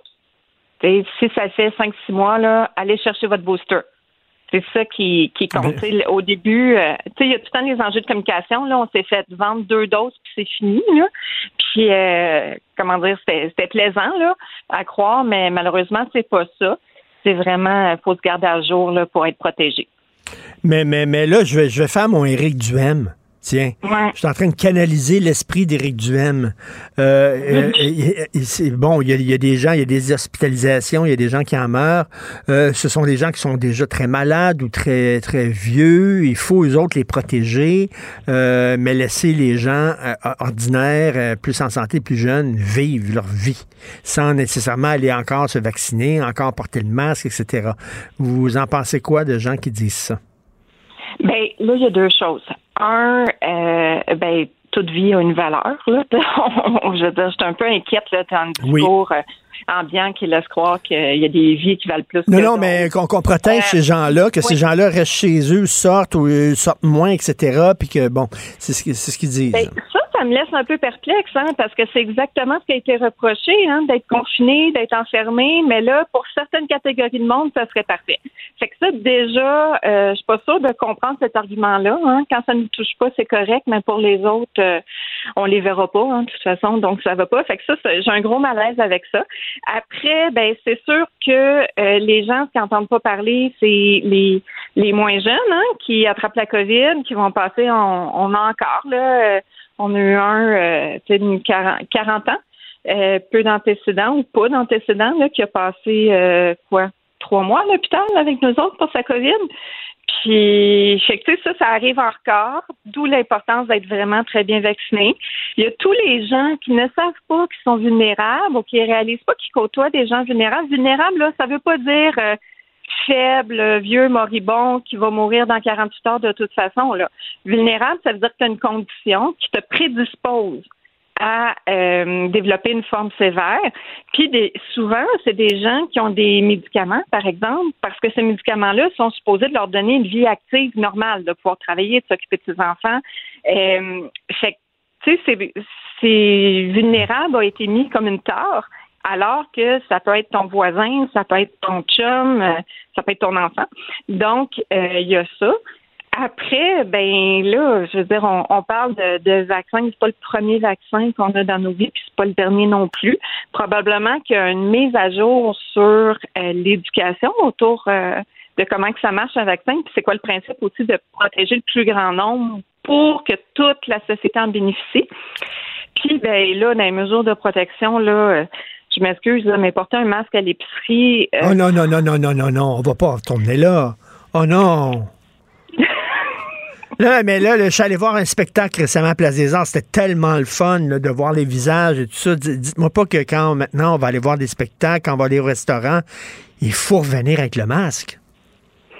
Euh, ben, là, un, c'est pas moi qui fais les consignes. hein. Euh, euh, non, mais je veux dire, c'est pas moi qui fais les consignes. Tu sais, après, euh, comment dire, si les gens veulent pas porter de masque, quoi que ce soit, là, ben, tenez-vous dehors. Faites de la pression pour augmenter euh, l'aération dans les milieux qu'on fréquente. Hein, tout ça, je veux dire, euh, le masque est là parce que la qualité de l'air est pas satisfaisante pour nous protéger. Tu sais, fait que tant que ça, ça sera pas modifié, adapté, on s'entend que ça peut pas se faire du jour au lendemain, là, on le sait bien. Mais, euh, tu sais, si le virus, là, c'est un gros nuage vert qui pue, là, les gens, ils comprendraient. Le problème, c'est que c'est transparent et on s'en rend pas compte. Mais, mais là, les gens se disent, est-ce qu'on peut juste apprendre à vivre avec ce virus-là comme on a appris à vivre avec plein d'autres affaires? Là? Ben, tout à fait. Tout à fait. Puis c'est ce qu'on prend, nous aussi. Mais il y a une différence entre vivre avec un virus puis ignorer qu'il est là. Les autres virus dans la vie, là, euh, on va donner un exemple, la grippe. Là. C'est pas vrai qu'on fait comme si la grippe, c'était rien. Là. Il y a des campagnes de vaccination à chaque année. On fait des campagnes pour dire protéger nos vulnérables. Tu, sais, tu penses que tu as la grippe, tu tousses, tu craches, ben c'est pas le temps d'aller voir grand-maman, c'est pas le temps d'aller voir euh, quelqu'un d'immunosupprimé ou le nouveau bébé qui vient d'arriver. Puis reste chez toi si t'es malade. Puis là, qu'on y repense avec le recul, là, puis qu'on se dit, mon Dieu, tu sais, à chaque année, là, on dit que le système débordait en janvier et février à cause de la grippe. On se dit, ben, tu sais, peut-être que si on avait porté un masque pendant cette période-là, là, précise, ben, on aurait mieux passé au travers. Mais on vit avec la grippe, mais de la même façon qu'on vit avec l'hiver. C'est pas parce qu'on aime l'hiver que, ou qu'on décide, ben moi, je suis à Montréal, là, ça me tente pas cette année, là, je veux plus m'entendre parler. Ben, il va revenir quand même. Comment on s'adapte?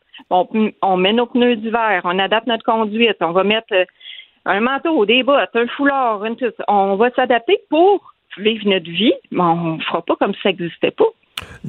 Docteur Amélie Boisclair, ça c'est un complot. Regardez ça.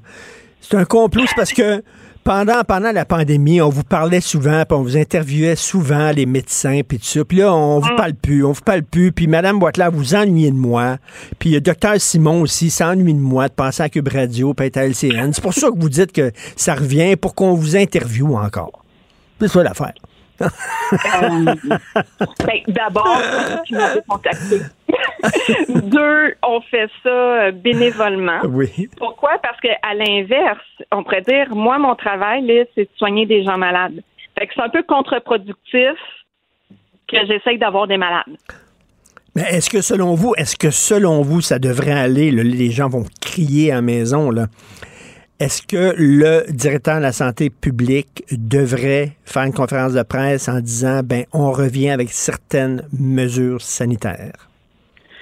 Euh, ben, en fait, c'est bien difficile, hein, parce que je dois avouer que j'ai de la misère à. Tu sais, on, on, annonce à tous les jours les cas qui se montent, mais j'ai de la misère à comprendre c'est quoi la stratégie derrière tout ça. Tu sais, à quoi ça sert de dire qu'on surveille les cas qui montent si on se dit pas, tu sais, à la limite, on disait, ben, quand on arrive à tel seuil, là, voici ce qui va revenir. Quand on dépasse tel autre seuil, voici ce qui revient. Ben, peut-être qu'à ce moment-là, les gens seraient plus motivés à ajuster leur comportement en disant, oh non, non, moi, j'ai, j'ai pas envie de retourner là, ou je comprends que la situation est sérieuse. Donc, pendant cette période-là de, pointe, pour prévenir que ça arrive, hein, parce qu'on le sait, là, là on n'est pas à l'étape où on peut espérer que le COVID disparaisse. Il y, en a partout, c'est hyper contagieux. Mais ça, on se dit, OK, mais là, il y a, une, peut-être une huitième vague là, qui s'en vient, mais ça serait le fun qu'on ne rejoue pas encore le même scénario. Fait essayons de casser ça, de minimiser ça pour qu'on puisse continuer nos activités. Les, les, messages sont, sont, plutôt discrets, là. Parce que, tu sais, moi, je vis ma vie, là. je vis ma vie, mais j'ai adapté mes comportements pour être capable de faire ça. Puis, ben oui, je suis un petit peu plus vigilante, là. Si, euh, mettons, mm. euh, comment dire, j'ai un mal de gorge, quoi que ce soit, ben, je, vais me tester avant.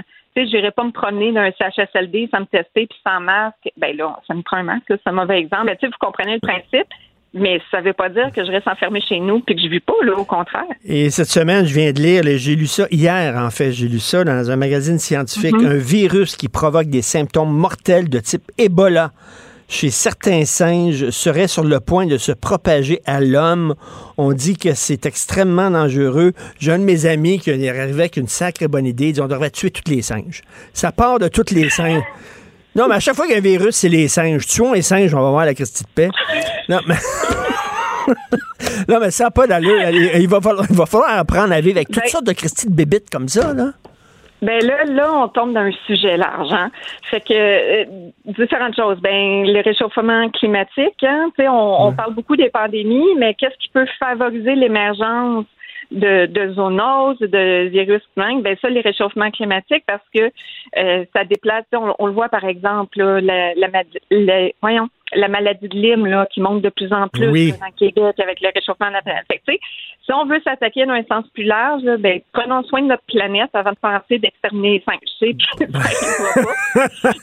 prenons soin de notre planète. Là, l'autre chose, euh, les, les, virus aérosols, ben probablement que coronavirus c'est pas le premier, puis ben c'est pas le premier, si on le sait, mais ce sera pas le dernier. Fait que là, on est plus dans une étape de revoir nos codes du bâtiment, nos, nos tu sais, un peu comme on a fait les, les égouts quand il y avait le choléra. Oui. au début, on buvait de l'eau sale, puis personne ne se posait de questions quand quelqu'un se dise Ah, ben peut-être que si l'eau était propre, ça irait mieux. Puis curieusement, il y avait moins de morts. Ben là, le problème il est dans l'air tant qu'on n'adaptera pas ça, ben, on reste vulnérable. Ah, ben, ben, ben, en tout cas, moi, j'aime ça vous parler, de Amélie Boitland. On va, on va parler de, de, de, de cuisine, décoration de temps en temps. Ah, ben, j'adore parler de cuisine. Ça, ça, me va. OK, ben, ça, tout le monde va être content. Merci, docteur Amélie Boitland, euh, interniste, intensiviste à l'hôpital Pierre-Lagardeur. Merci beaucoup. Bonne, journée. Bonne journée.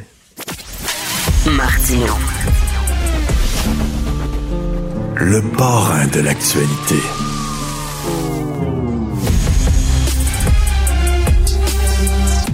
Alors, Guy Perkins est un blogueur militant pour la laïcité et la pensée critique, auteur aussi qui va sortir un très bon livre en novembre. On s'en reparlera lorsqu'il sera disponible sur les rayons. Et euh, on parle de pensée critique, on parle de science, on parle de religion avec Guy. Salut Guy. Bonjour, M. Martineau, et félicitations pour votre bon programme. Merci. Hey, Est-ce qu'on a le droit de critiquer les religions quand on est politicien? Parce qu'on a vu là, que, que le PQ là, euh, a puni, euh, je pense, c'est deux de ses candidats qui avaient des propos anti-islam. On a le droit de critiquer les religions, non? La réponse est oui, mais. Mais. Oui, il y a un mais. Il y a quand même un mais, Richard. Puis il y a- maintenant, il y a deux niveaux. Primo, il faut, faut s'entendre sur la définition du mot critique parce que euh, dans- si je prends le, le petit Robert, ça veut dire d'une part examiner par la critique pour en faire ressortir les qualités et les défauts. Dans ce sens-là, c'est la, réponse est totalement oui. Après ça, c'est émettre un jugement négatif pour blâmer, condamner. Euh, après ça, il peut avoir des bémols parce que, bon, ce que, ce que j'ai vu des- des candidats qui ont été, euh, qui sont fait taper sur les doigts, je pense qu'ils étaient un petit peu loin de, de tous ceux eux autres. C'est-à-dire, euh, il y avait un petit peu de mépris dans l'affaire, puis là, ils attaquaient tous les musulmans sans vraiment s'attaquer euh, au système de pensée comme tel. Euh, on peut s'attaquer à des personnes, justement, exemple, on va penser à Adil Sharkawi, c'est quelqu'un qui est facile à critiquer parce que, bon, c'est un, fondamentaliste, le gars va très loin dans ses pensées. Mais de là à dire que euh, tous les musulmans sont des Adil Sharkawi, Mm. là, il y a quand même une marge. Puis dans les propos qu'ils ont tenus, ben là, évidemment, il y avait beaucoup de bémols qu'il fallait prendre en compte. Euh, on peut s'attaquer justement à, à- à- aux religions, critiquer leur contenu. Mais là, ça m'amène à mon deuxième point de mon mais. c'était- Puis d'ailleurs, j'en parle dans la jaquette, de, sur le dos de la jaquette de mon livre, ce que je dis, n'a-t-il rien de plus absurde que d'être la personne qui s'oppose à quelque chose qu'elle ne comprend pas, comme il est aussi absurde d'être fortement en faveur de quelque chose qu'on ne comprend pas non plus. C'est que ce que je veux dire là-dedans, c'est que ça prend quand même un minimum de culture religieuse, là, très large, pour être capable de dire, ben, je vais critiquer, puis pas tout mêler dans, dans, dans, dans, dans sa critique. Eh, Exactement, il faut critiquer, mais à un moment donné, euh, de, de façon intelligente. Tu sais, Guy, moi, j'aime pas le voile. Je n'aime pas le voile, mais j'ai rien contre les femmes voilées. S'il y a une femme voilée qui vient puis qui me demande un conseil ou c'est que c'est la rupille ou je sais pas trop quoi, mais bien sûr que je vais l'aider. J'ai rien contre elle. Ben, moi non plus. Puis, à quelque part, je vais être très critique sur le voile. Puis moi, je, je veux dire sincèrement, Richard, quand je vois une femme voilée, là, je vois pas euh, quelqu'un qui, qui m'agresse ou quoi que ce soit, je vois une victime. Mm. Je vois une victime de sa religion, puis euh, bon, là, les gens vont dire, ouais, mais c'est son choix. C'est encore là pour en discuter longtemps, mais son choix, je veux dire, le, le choix de sa religion, c'était pas vraiment un choix. Je veux dire, il était pas sitôt venu au monde qu'on l'avait étiqueté euh, d'être musulmane ou peu importe. Fait que, tu sais, la, la- la- la gauche radicale va, va, euh, va, se, va faire la danse du bacon quand on parle d'attribuer un sexe à la naissance à un enfant. Je suis aussi pire de- d'attribuer une religion à un enfant, là. Et dans, et dans ton livre, tu fais très attention, hein, parce que c'est vrai qu'il y a des extrémistes des deux bords. là. les gens qui euh, sont toujours en train de tout pardonner à la religion, parce que c'est la religion, c'est correct, c'est stupide.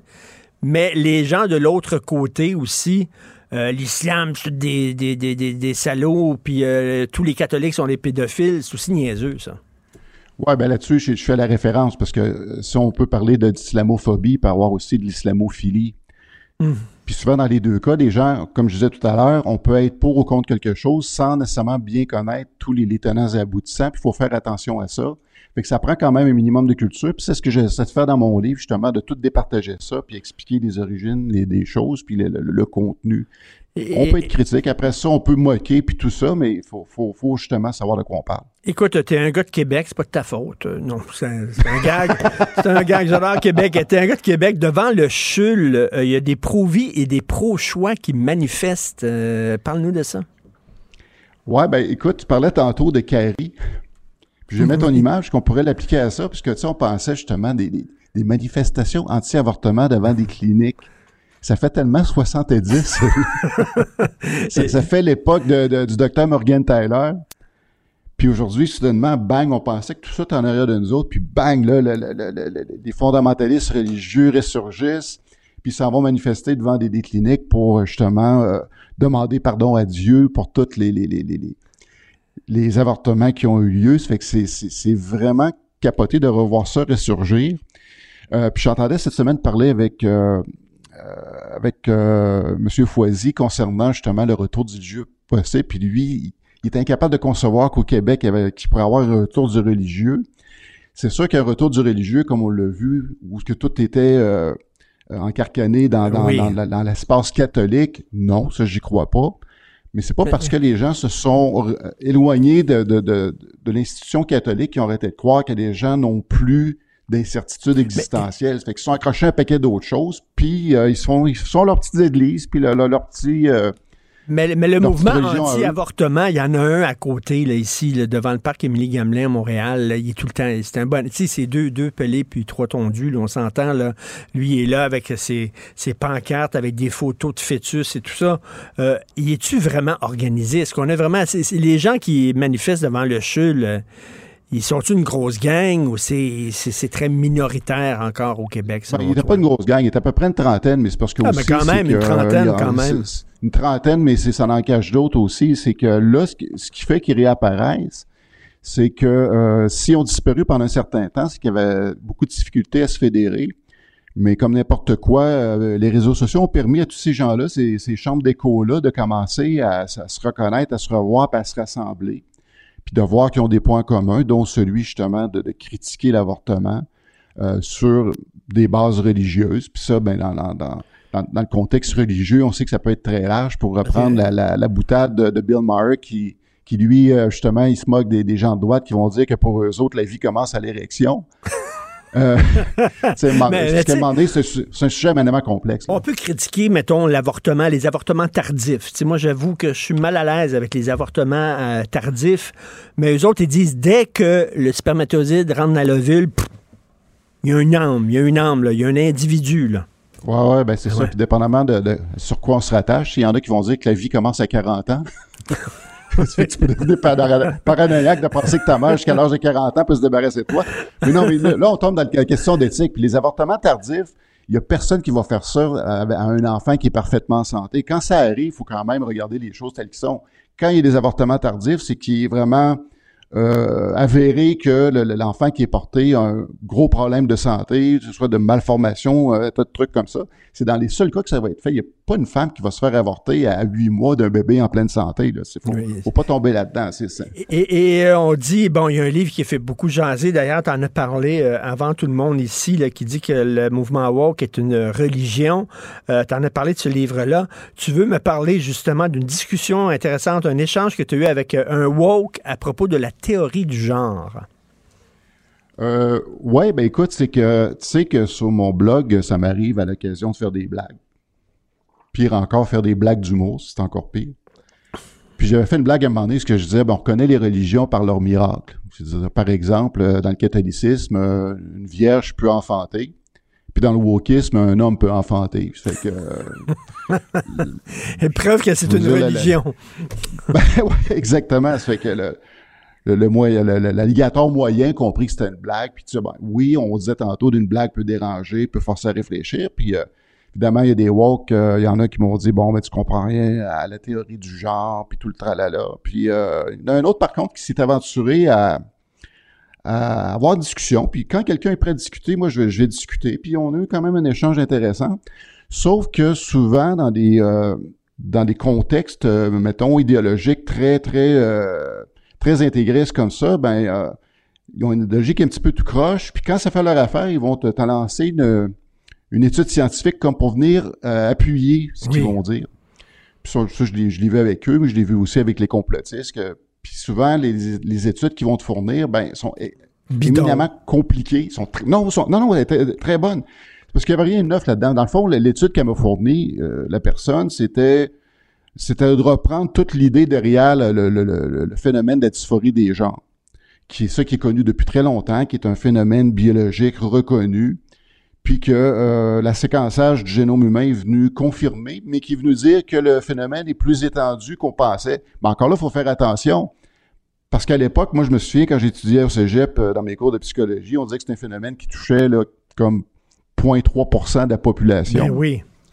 Puis là, on, on va dire que ouais, c'est, le double. Mais là, ça devient, ça Mais- devient 0,6 Mais on s'entend que, que que la personne qui accouche, OK, peut s'identifier comme homme. Mais cela dit, si tu as accouché, c'est que ta plomberie interne, Oui, oui. elle est, mais elle est féminine, bon Dieu, tu sais.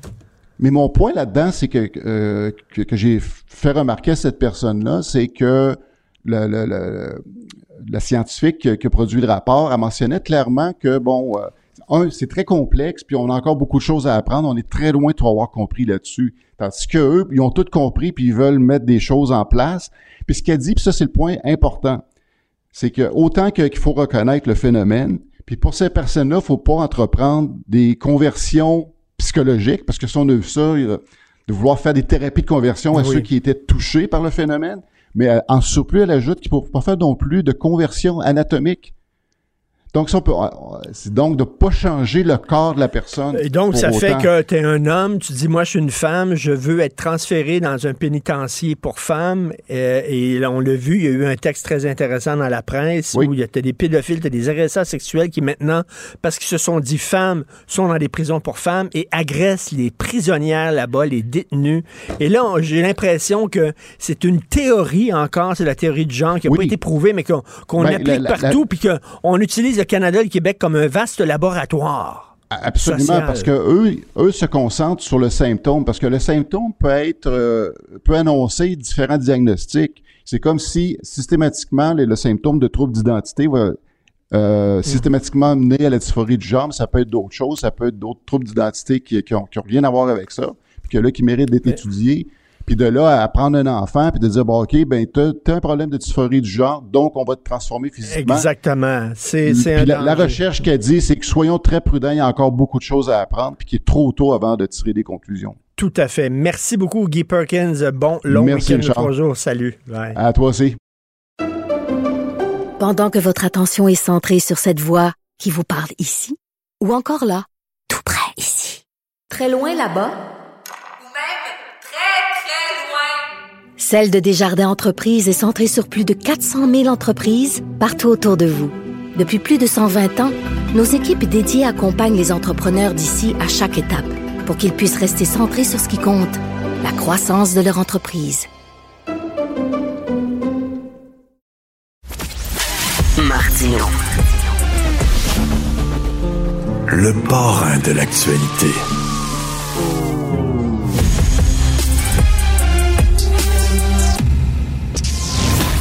Gilles Proulx. Bonjour, mon cher Richard. Richard Martineau. Petit lapin. La rencontre. Point à l'heure des cadeaux. Je serai pas là, là à vous flatter dans le sens du poil. Point à la ligne. C'est très important là, ce qu'on dit.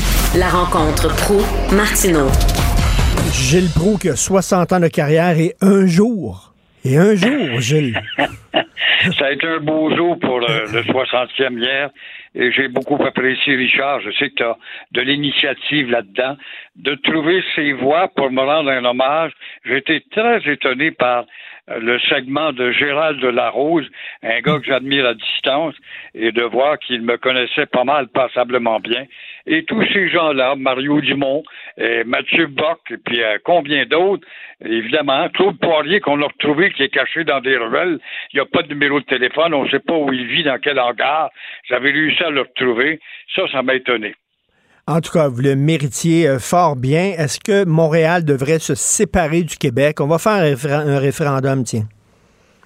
Voilà. Est-ce qu'on doit accorder le divorce à Montréal pour qu'elle se sépare du Québec de se demander un observateur averti, un dénommé Richard, et qui, euh, euh, un Richard que tu connais bien. Oui. Moi, je dis au contraire, c'est à Québec, et c'est ça. Québec n'a pas de couilles. C'est à Québec de faire preuve d'autorité et de rappeler que la ville, la ville est une création de Québec. Montréal se prend pour un gouvernement. Montréal n'est pas un gouvernement, c'est une administration. Toutes les municipalités, les villes sont des créations de Québec. Et tout ça, ça a été constitué par l'acte de 1867. Montréal, la broyarde, qu'elle braille ou pas, fait partie du territoire intouchable du Québec. Que euh, Québec, par son ministère, c'est là qu'on a manqué avec les nouvelles générations, que Québec a manqué avec son ministère de l'Éducation, euh, qui n'a pas notamment d'histoire à enseigner. Alors, c'était le ministère de l'Éducation le plus médiocre qu'on a depuis une trentaine d'années. Alors, a jamais formé sa jeunesse montréalaise euh, sans connaître, savoir qui était dans la dimension historique de Montréal. Pensez-vous qu'un jeune imbécile qui euh, va grandir dans l'imbécilité, bien sûr, pourra savoir qui a fondé et à quel prix, à quel sacrifice cette ville dans laquelle on se trouve. Tout est là est-ce qu'on connaît vraiment Maisonneuve, Jean de et tous ces gens qui ont façonné Montréal? Et là, le Parti libéral peut être un tenant de cette politique, tout comme Québec salutaire ou solidaire, Québec salutaire ou sanitaire, devrais-je dire, a des adeptes du wokisme là-dedans, des ignorants qui n'ont aucune connaissance de l'histoire. Mais je rappelle que les séparatistes du Parti libéral, ils ont fini au quatrième rang et n'ont pas d'affaire à cultiver ce genre de projet. C'est à Legault de faire preuve d'autorité. Mais ça, j'en doute. On l'a vu hier. Ça fait à peine 45 minutes qu'il est élu. Ben Il y a déjà eu une première pleine, une première gifle en pleine figure sans que rien ne se passe. Ben justement, il y a eu une mornif. Le Trudeau, il dit, il vous en aura pas de nouveaux pouvoirs. Fait que là, on va faire quoi, Gilles? On va faire quoi? Voilà. Alors, tu as des indépendantistes. C'est-tu les indépendantistes qui sont dans le Parti québécois? Ça me fait penser, fait penser justement à la réforme de Martin Luther, qui va venir contester l'autorité outrecuidante du temps, du Vatican. On se sépare, on crée justement les luthériens mais ils sont très, très proches des catholiques. Alors, les indépendantistes qui sont rentrés maintenant dans l'église du euh, voile rose, ou enfin du bleu pâle, devrais-je dire, eh bien, ils sont encore très proches des péquistes, mais ne se manifestent pas. Comment se fait-il qu'il y a de plus en plus de péquistes qui rentrent dans l'aile péquiste au sein du parti de Legault et on les entend pas grogner? Alors, est-ce que c'est la, la, consigne du silence imposée par le Legault. Legault qui n'a pas d'autorité, mais il y en aurait auprès de ses membres qui vont suivre comme des petits moutons au nom de leur caisse, au nom de leur euh, pension à venir, au bout de deux mandats. Si c'est ça, c'est dangereux. Si ça, ça, c'est négligé. Si c'est ça, ça donne une idée de la médiocrité intellectuelle des Québécois. Gilles, il faut se préparer à hurler lorsqu'on va aller faire le plein d'essence avec le froid qui s'en vient et on sourdine, on n'a pas vu passer ça, cette couleuvre qui nous est passée entre les dents. C'est les automobilistes, effectivement. Attendez-vous à hurler à la pompe très bientôt. Le PEP, le Club des producteurs de pétrole, avec Moscou, qui est un grand producteur, et puis avec, euh, évidemment, le Venezuela, s'apprête à produire moins de pétrole pour faire monter le prix.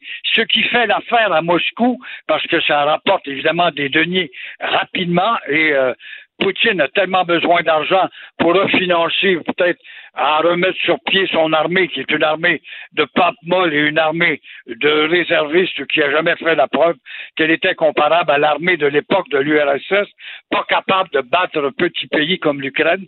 Alors bravo pour l'Ukraine, mais l'Ukraine est alimentée quand même par des arsenaux français, britanniques et américains, ne l'oublions pas.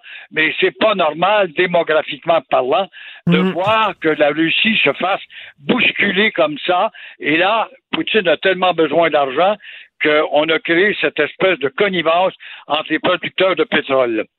Ben oui, puis qui va payer? C'est nous autres qui allons payer, malheureusement. Merci beaucoup, Gilles. On se reparle demain.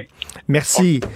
C'est tout le temps qu'il me reste. Merci à l'équipe formidable avec qui je travaille à la recherche Florence Lamoureux, Charlotte Duquette. Merci beaucoup. Il y a aussi Sybelle Olivier, André-Sylvain Latour et l'incontournable Jean-François Roy, la régie, la réalisation. Euh, euh, est-ce que Benoît est en studio aujourd'hui? Il est toujours de chez eux parce qu'il tousse. Il tousse encore, donc euh, Benoît va être là quand même à distance et on se reparle demain à 8h30. Bonjour. Cube Radio.